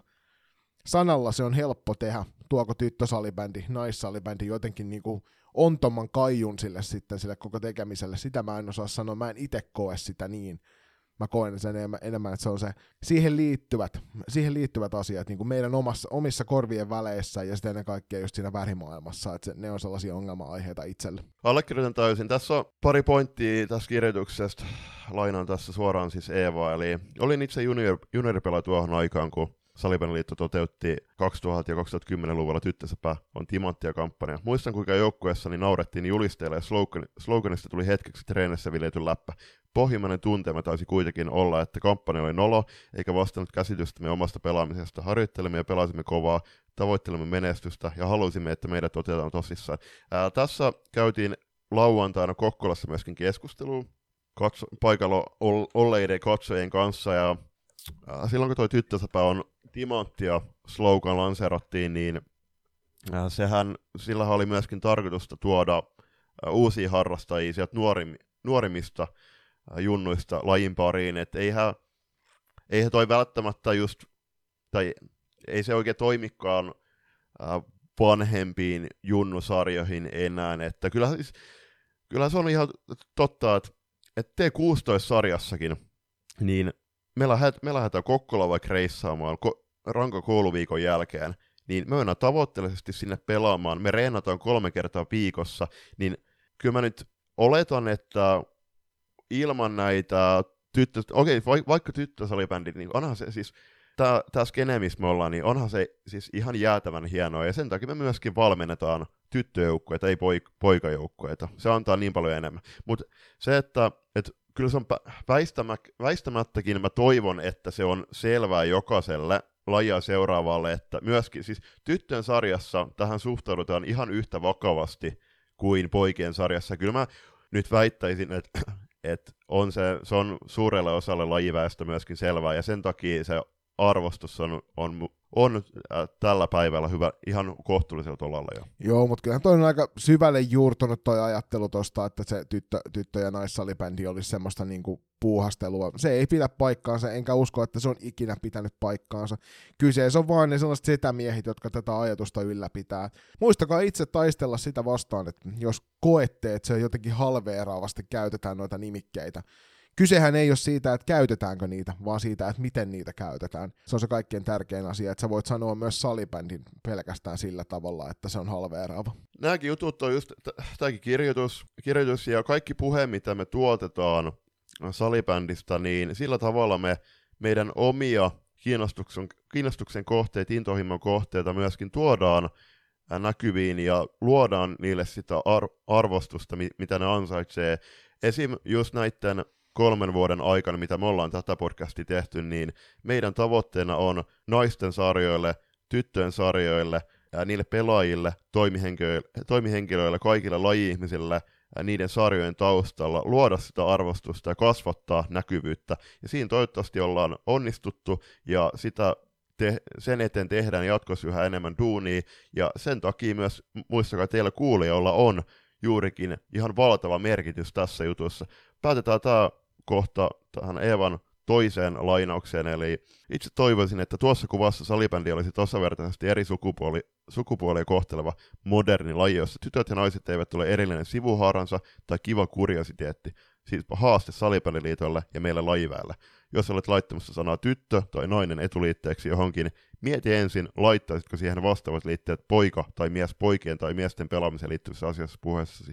Jos et, jätä se pois. Tästä hyvänä esimerkkinä eilen, kun olin tuota miesten F-liiga-peliä selostamassa, niin mainitsin erikseen ottelun alussa muutamaankin kertaan, että kyseessä miesten F-liiga-ottelu. Naisten F-liigan puolellahan me emme tätä useimmiten tee. Mutta tähän samaan hengenveton todettakoon, että ottakaa seurantaan myös at tyttösapa tuolla Instagramin puolella, joka on nyt tämä uusi, hieman uudella ilmeellä tuleva, tuleva tämmöinen salibändifoorumi tuolta liiton puolelta. Tästäkin me kävimme ehkä keskustelua, että mikä tämän nimi olisi voinut olla. No tyttö Saba on nyt se, millä mennään. Julppa, sulla on kaksi kättä ja nenä pysty sana pala. Pieni neko nyt tähän tässä välissä salibändiliiton suuntaan. Me keskusteltiin kirjaimellisesti siellä EFT-tapahtumassa, että tyttö salibändi IG-tili, siellä on se seuraajamassa, seuraajakunta valmiina, tullaanko käyttämään ja tullaan käyttämään sitä jatkossa, niin mä en tiedä, onko se nyt unohdettu jostain syystä täh- tässä hässäkässä, että siellä tyttösalibändi tili on vieläkin voimissaan, mutta sen rinnalle tehtiin tyttösapa-tili, ja tämä tyttösalibänditili niin kaikille kuulijoille ja seuraajille tiedoksi nyt, niin se ei ole ollut siis viime kevään jälkeen enää käytössä, ja itse asiassa viime kaudellakaan ei pahemmin enää ollut käytössä, niin älkää turhaan enää täkätkö tyttösalibändiä, vaan täkätkää tyttösäpä ja loistokasta sekä tyttösäpä on parasta, jos haluatte niille teidän postauksille näkyvyyttä. Ja jos on T16 SM, niin tietysti SPT16 SM kannattaa siihen täkätä, mutta nämä on näitä. Nämä on näitä. Mä veikkaan, että jos joku siellä nyt tietää, mikä se tyttösalibändi on parasta tilin salasana on, niin ilmoittakaa se Koiviston Tiinalle, että saadaan se tili käyttää.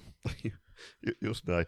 Seuraavana uutisena, ja tämä on toisteksi viimeinen uutinen, jäsenseuran valtuuttamat edustajat valitsevat Salibändiliitolle puheenjohtajan hallituksen lauantaina 25. marraskuuta pidettävässä liiton varsinaisessa kokouksessa, ja näiden 16 erinomaisen ehdokkaan esittelyt ovat luettavissa Salibandiliiton sivuilla. Kannattaa käydä lukemassa. Itse asiassa jos oikein laskin, niin tuosta 17 nimeä olla tällä hetkellä, mutta niistä sitten on kaksi kappaletta. Ainakin, ainakin tuossa, niin kuin, mikä on tässä, tässä sivuilla näkyy tämä uutinen, niin siinä on 17, 17 nassukkaa. Mutta tosiaan kaksi kappaletta, puheenjohtajaehdokkaita ja hallituksen jäseneksi 16 henkilöä. Näiltä kaikilta on tullut ky- kysely- kyselyvastaus ja niihin kannattaa käydä tutustumassa, koska sieltä löytyy aika mielenkiintoisia asioita. Mä kävin noin kaikki läpi ja sieltä hyvin helposti nousi itselle esiin ihmiset, joita, joiden taakse voin asettua hyvinkin helposti. Itse asiassa voin jopa sanoa, että tässäkin podcastissa on kenties kuultu muutama semmoisen ihmisen ääntä.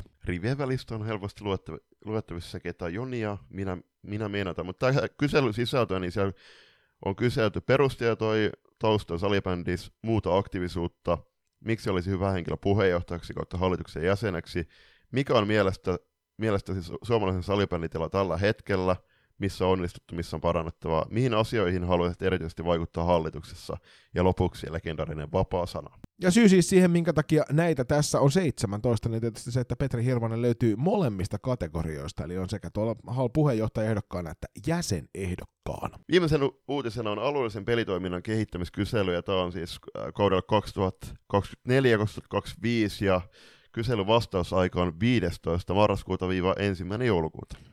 Itse olen tähän käynyt jo vastaamassa, oletettavasti Julius, niin sinäkin. Tulevaisuudessa. Eli, eli tehkää kuten Julius ja käykää vastaamassa tähän kyselyyn, tai olkaa niin kuin minä ja olkaa jo vastanneet tähän kysymykseen tai tähän kyselyyn, koska siellä on tosi hyviä juttuja, sä voit itse ehdottaa sinne, minkä näköisiä linjauksia haluat nähdä, ja sitä kautta sitten tehdään noita alueellisen pelitoiminnan juttuja, muun muassa kustannuksia ja pelimatkoja halutaan pitää pieninä ja huomioimassa seuroissa toimivien näkökulmia niin vastatkaa, vastatkaa, vastatkaa ja tuokaa sitten niitä noissa tilaisuuksissa esille, kun on niitä kehittämispäiviä alueilla tai sitten vaikkapa tuolla tyttösäpä-foorumeilla, kun kohdataan. Muistutuksia, että reittejä on monia ja toivo, liitto toivookin, että mahdollisimman moni vaikuttaa usean kanavan kautta. Näin on myöskin uutiskatsaus saatu läpi käytyä ja menemme siihen ainoaan kuulijakysymykseen, jonka tähän jaksoon otimme – ja siihen sitten useampaan kuulijavastaukseen, myös omiin vastauksiimme, jotka saimme tuohon kyselyyn hankittua. Eli kuulija kysymys kuuluu hyvissä, hyvin yksinkertaisesti. Kysymys teille ja tietysti muillekin vapaaehtoistyötä tekeville. Eli mikä vie teidät uudestaan ja uudestaan hallille? Ja mistä saatte energiaa vielä kaiken päälle tehdä upeaa loistokästiä? Aloitetaanko Julius tästä jälkimmäisestä kysymyksestä, että mikä, saa meille, mikä tuo meille sen energian, että jaksetaan painaa loistokästiä nyt varsinkin tällä kaudella viikoittain? No, No ehkä suurimpan syynä se on, on se, se konkretia, mitä, mitä me nähdään tällä podcastilla aikaan saatavan. Joo, ehdottoman samaa mieltä, että me ollaan nähty tässä kolmen vuoden aikana se kehitys ja ennen kaikkea semmoinen, en sano, että se on täysin meistä johtuvaa, mutta kuten aina, kun tiettyjä asioita edellä esillä pidetään, niin niistä muotoutuu totuuksia myös massan silmissä. Ja tässä me on pyritty siihen, että ollaan luotu semmoinen positiivinen kenttä ja semmoinen tarkoituksenmukainen kenttä sille, että jatkuvasti on esillä myös tämä puoli salibändistä. Että se ei ole pelkästään kaikki media huomio kiinnitys sinne miesten ja poikien puolelle. Ja se on meille valtavan tärkeä asia, ja sitä me ollaan pyritty tässä tekemään, ja ollaan sitten iloksemme saatu huomata, että tämä on ollut aihe, josta todella moni ihminen ympäri Suomenpaa, muun muassa te siellä, jotka kuuntelette, niin suhtautuu tähän tosi intohimoisesti.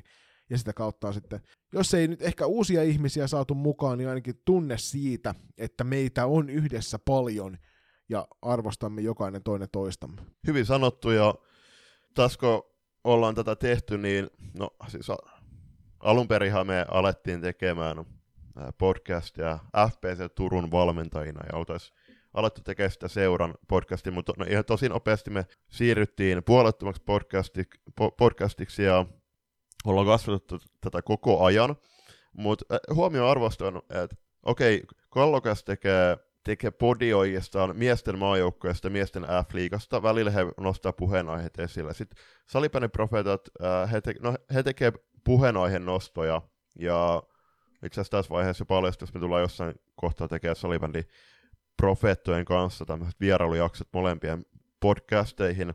Mitä me tehdään loistokästis, niin me tuotetaan puhetta ja tuodaan näkyviin siis sekä naisten pääsarjat että juniorisarjat ja niiden ohelle sitten ne puheenaiheet, ja ää, tätä kautta niin tästä on just muodostunut se yhteisö just teidän kuulijoiden avulla ja seuraajien avulla, että tämä on vuorovaikutusta meidän ja teidän välillä. Teidän kautta me saadaan niitä puheenaiheet jaksoihin, jotka herättää just niitä, niitä mielipiteitä, ja saadaan sitten hiljalleen joitain asioita edistetty. Ja hiljaa hyvä tulee, kuten vanha sanontakin kertoo, ollaan päästy aika pitkälle. Mikä Julius vie sut hallille tekemään vapaaehtoistyötä viikko ja päivä toisensa jälkeen? Tähän voi myöskin ehkä, tai voikin liittää, että, että mikä saa mut vaikka menemään kesällä purjehduksilla, niin kuin partio, partion vapaaehtoistyön voimin, niin se on se, että ja siis Halleelle, että, että näkee, että miten pystyy omalla toiminnallaan auttamaan lapsia ja nuoria on, onnistumaan asioissa, tuomaan heille elämyksiä, ää, auttamaan, he, auttamaan heitä myös kasvamaan ihmisinä ja luomaan merkityksellisyyttä ihmisten elämään. Mutta se on myöskin sit vastapuolena se, että kyllä mä saan ihan valtavasti tästä. Mä oon saanut rakkaita ystäviä mun, mun elämään, salibändin kautta, myöskin Martin kautta, mutta tässä kun puhutaan salibändistä, niin kyllä tässä, että, että me ollaan esimerkiksi Jonin kanssa tutustuttu 2019, me ollaan päivittäin tekemisissä. Se on aika pienessä loppujen kiinni, että, että Lintusen Ville soit, laittoi viestiä tuossa 2019 keväällä, ja pienehäkkisen Matti soitti, kun mä olin mun kaverin omistamassa Bar Into-baarissa. Soitti, että joo... Käykää muuten laiks... katsomassa, hyvä paikka. Kyllä, ehdottomasti Turussa yliopiston kadulla. Niin kyseli, kyseli että joo, että lähdenkö valmentamaan tällä, ja siitä, siitä se lähti.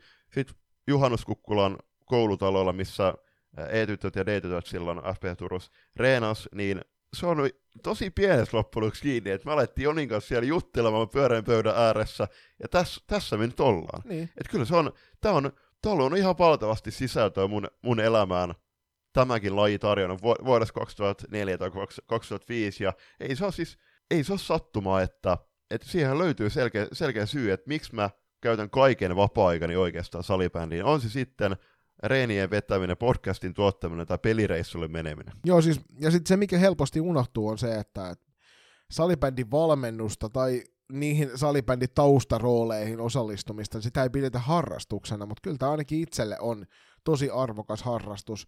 Mä olen ihmisenä semmoinen, että mä tykkään vetäytyä omaan rauhaani ja sen takia nämä harrastus ja työ on mulle mahdollisuuksia, missä olla tietyssä kontekstissa maailmassa esillä. Ja sitten kun ei tarvitse olla, niin sitten en haluakaan olla. Mutta nämä on, niin valmennus on ollut itselle semmoista äh, tavallaan oma, omana ihmisenä kasvamisen prosessia, varmaan osana myös tota, niin kuin vanhemmuuden kautta. Ja sieltä, sieltä monia asioita peilattu sit val, niin kuin valmennukseen, ja se on, se on luonut sellaista jatkuvaa kehityksen tunnetta, joka on ollut itselle tosi positiivinen asia. Ja sitten tietysti niin mä koen, että tämä on mun perhe, FPC Turku on antanut mulle mahdollisuuden olla oma itseni ja saanut toteuttaa sitä omaa näkemystä tuosta tekemisestä ja siitä, siitä ei voi olla kuin kiitollinen, että on ympärilleen sit löytänyt ihmisiä, joiden kanssa tota samaa duunia vetää eteenpäin.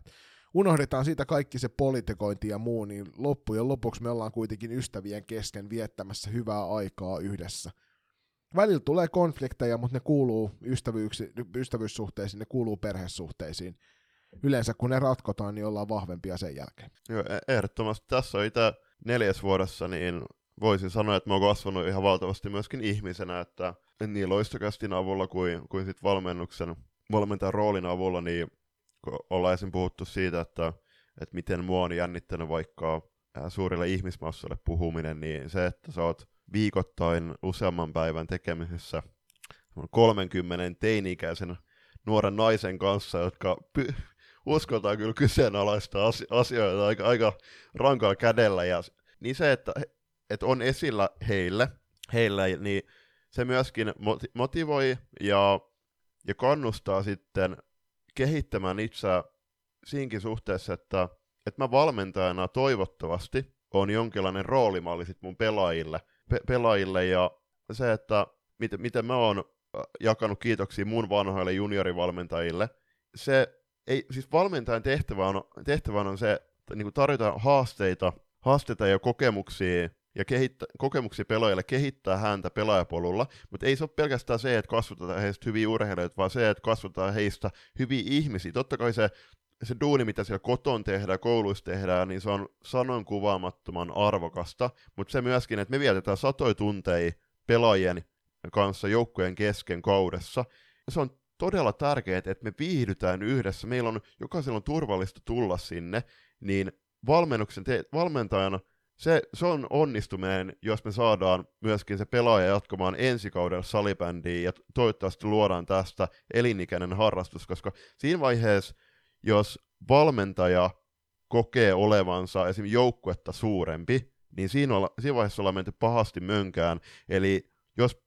meidän takia, mun takia vaikka joku pelaaja lopettaa salibändin, niin siinä vaiheessa mä oon epäonnistunut valmentajana. Täytyy sanoa, että aika miele, niin kuin mielenkiintoista on myös ollut se, että 97, 98 BC-tytöt, joita valmensi silloin ennen tätä nykyistä projektia, niin edelleenkin sanotaan, että nyt niin kuin kuukausittain tulee oltu yhteydessä johonkin näistä, näistä pelaajista. Siellä on muutama kappale sellaisia, joiden kanssa on, jotka on jääneet sitten niin kuin ystävätasolle kun siitä ollaan sitten molemmat aikuistuttu niistä ajoista, koska silloin oli apuvalmentaja Rontti ja siellä ei välttämättä saanut ihan samanlaista meininkiä aikaa kuin nykyään, mutta toi on siis valtavan, valtavan tärkeä asia itselle ja sen, sen eteen tehdään kyllä sitten ihan liikaakin töitä hetkittäin.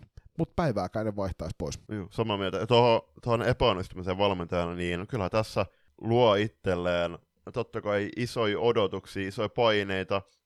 Se, että on, on tässä tulos, tulospainetta totta kai myöskin, mutta tuohon just, että puhuin, että, että jos joku pelaaja lopettaa, äh, lopettaa niin kuin vaikka oman, oman käytöksen takia, niin siinä vaiheessa kokisi epäonnistumisen tunnetta. Niin tämä on myöskin tietyllä tavalla tasapainoilu, tasapainoilu sitten Strapetsilla, että just, että miten, miten niitä onnistumisen ja epä, epäonnistumisen tunteet käsittelee. Että on, onhan tämä summa summarum, niin tämä luo valtavasti sisältöä oman elämään. Ja ajatelkaa se, että näin kauan elitte elämään ennen kuin saitte tietää, että Julius ei osaa sanoa trapetsia oikein. Se on aika hieno homma.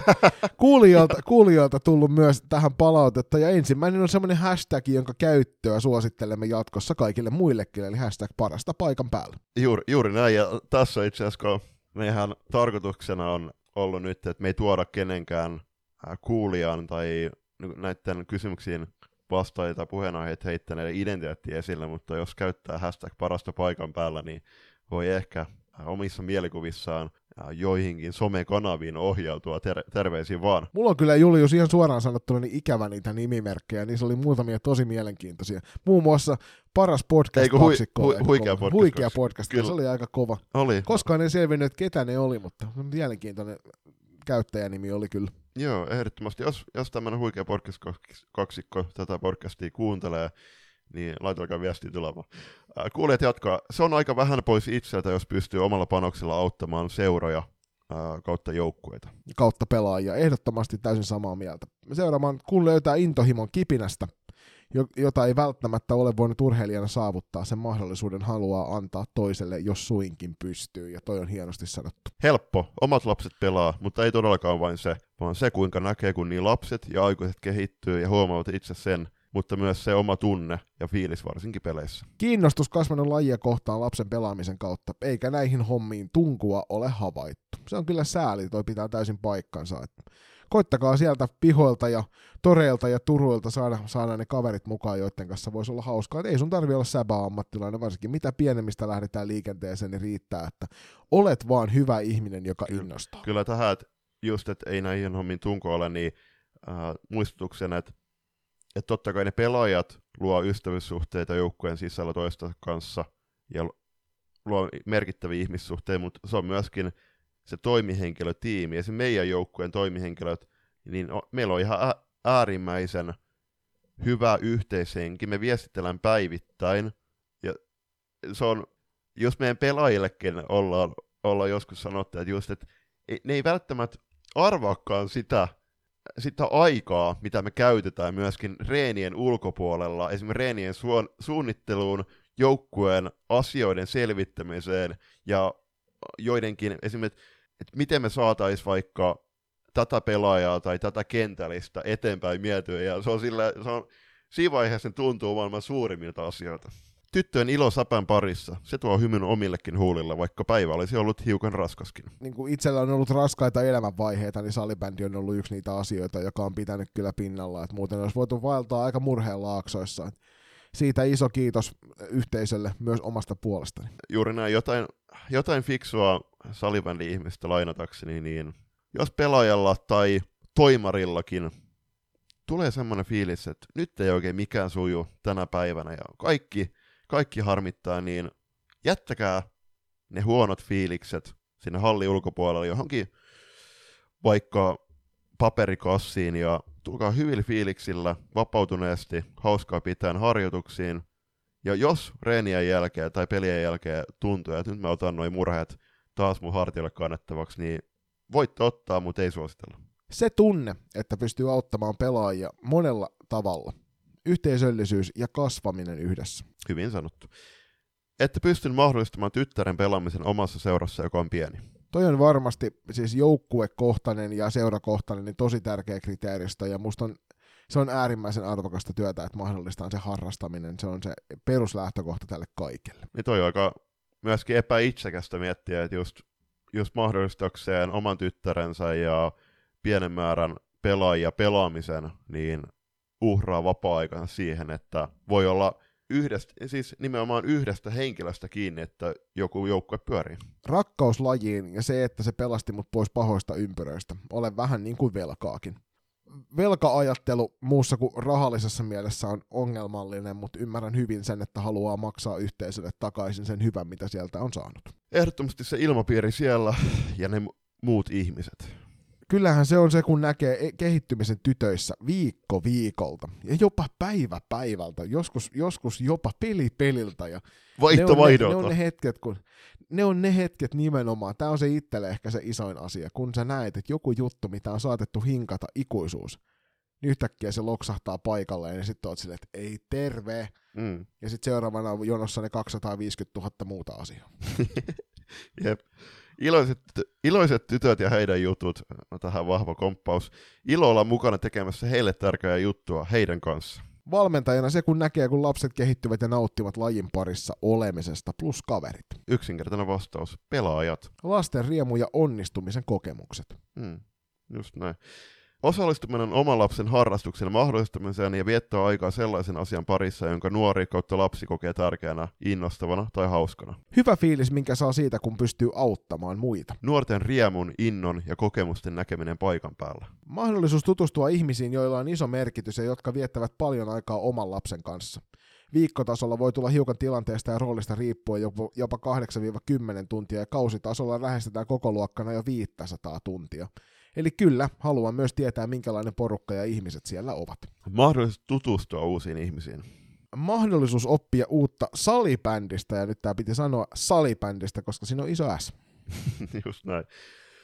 Ja sitten kuulijat tuli myöskin mielenkiintoinen ehdotus, eli ehkä mielenkiintoinen keskustelu olisi kääntää tämä toisinpäin. Mikä ajaa ihmisiä pois saleilta tai miksi ei vaikka kiinnosta vapaaehtoisuus? Tätä voidaan käsitellä seuraavassa jaksossa. Joo, tuossa heti tuli itselle muutamia vai- vaihtoehtoja mieleen, mikä tähän saattaisi ki- aiheuttaa tämän jutun, mutta tosiaan otetaan tästä kiinni seuraavassa jaksossa, ja teille tulee varmaan ajatuksia, ei muuta kuin palautajat loistokäst.com tai DM Instagramin tai Xn puolella, niin sieltä meidät tavoittaa helpoiten. Tai WhatsAppin kautta muun muassa se, että, että okei, DMn kautta niin sä pystyt laittamaan niin pitkää viestiä, mutta jos sä laitat siihen kyssäriboksiin vastauksia, niin se on kun loputon suo, koska siinä on merkki, rajamäärä, okei, okay, DM-viestissä myöskin, mutta joudut ikään kuin laittamaan sitten montaa viestiä, ja sekö on raivostuttavaa, jos se story ehtii pyyhkiintyä pois ennen kuin sä saat esimerkiksi sen viestin kirjoitettu loppuun.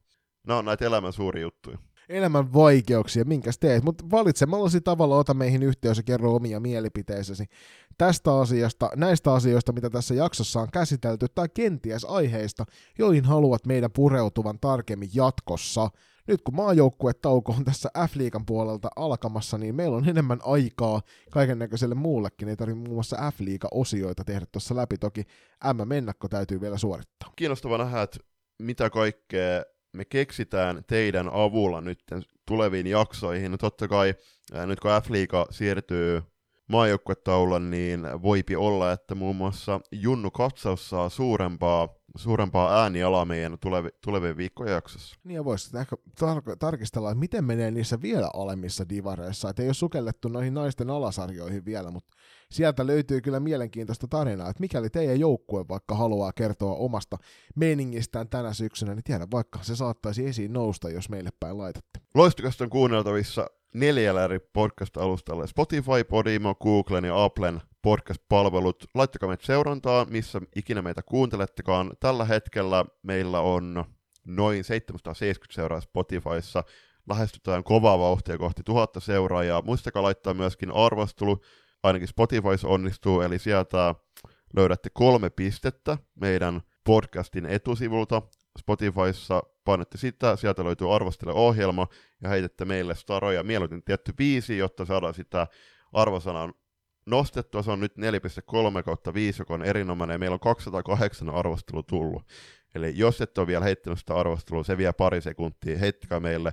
Niin se nostaa meidät uusien käyttäjien suosituksiin ja listoille, ja tätä kautta saadaan myöskin meidän näkyvyyttä podcast-alustoilla kasvatettua. Ja muistakaa tietysti käydä myöskin kuuntelemassa noita vanhoja jaksoja, jos, jos ette niitä ole vielä kuunnelleet. Muun muassa viime jaksossa oli haastattelussa aina mahtavat Tom Kirjonen ja Jyrki Sirkka, joiden kanssa oli äärimmäisen mielenkiintoista keskustella. Ja tänä vuonna keskusteltu Belgian maajoukkueen valmennuksen kanssa myös, että kaikkia löytyy laidasta laitaan itselle. Ehkä se hauskin juttu oli kuunnella noita to, huoltohenkilön juttuja tuolta PSS kopi, kopista ja penkin takaa. Kyllä.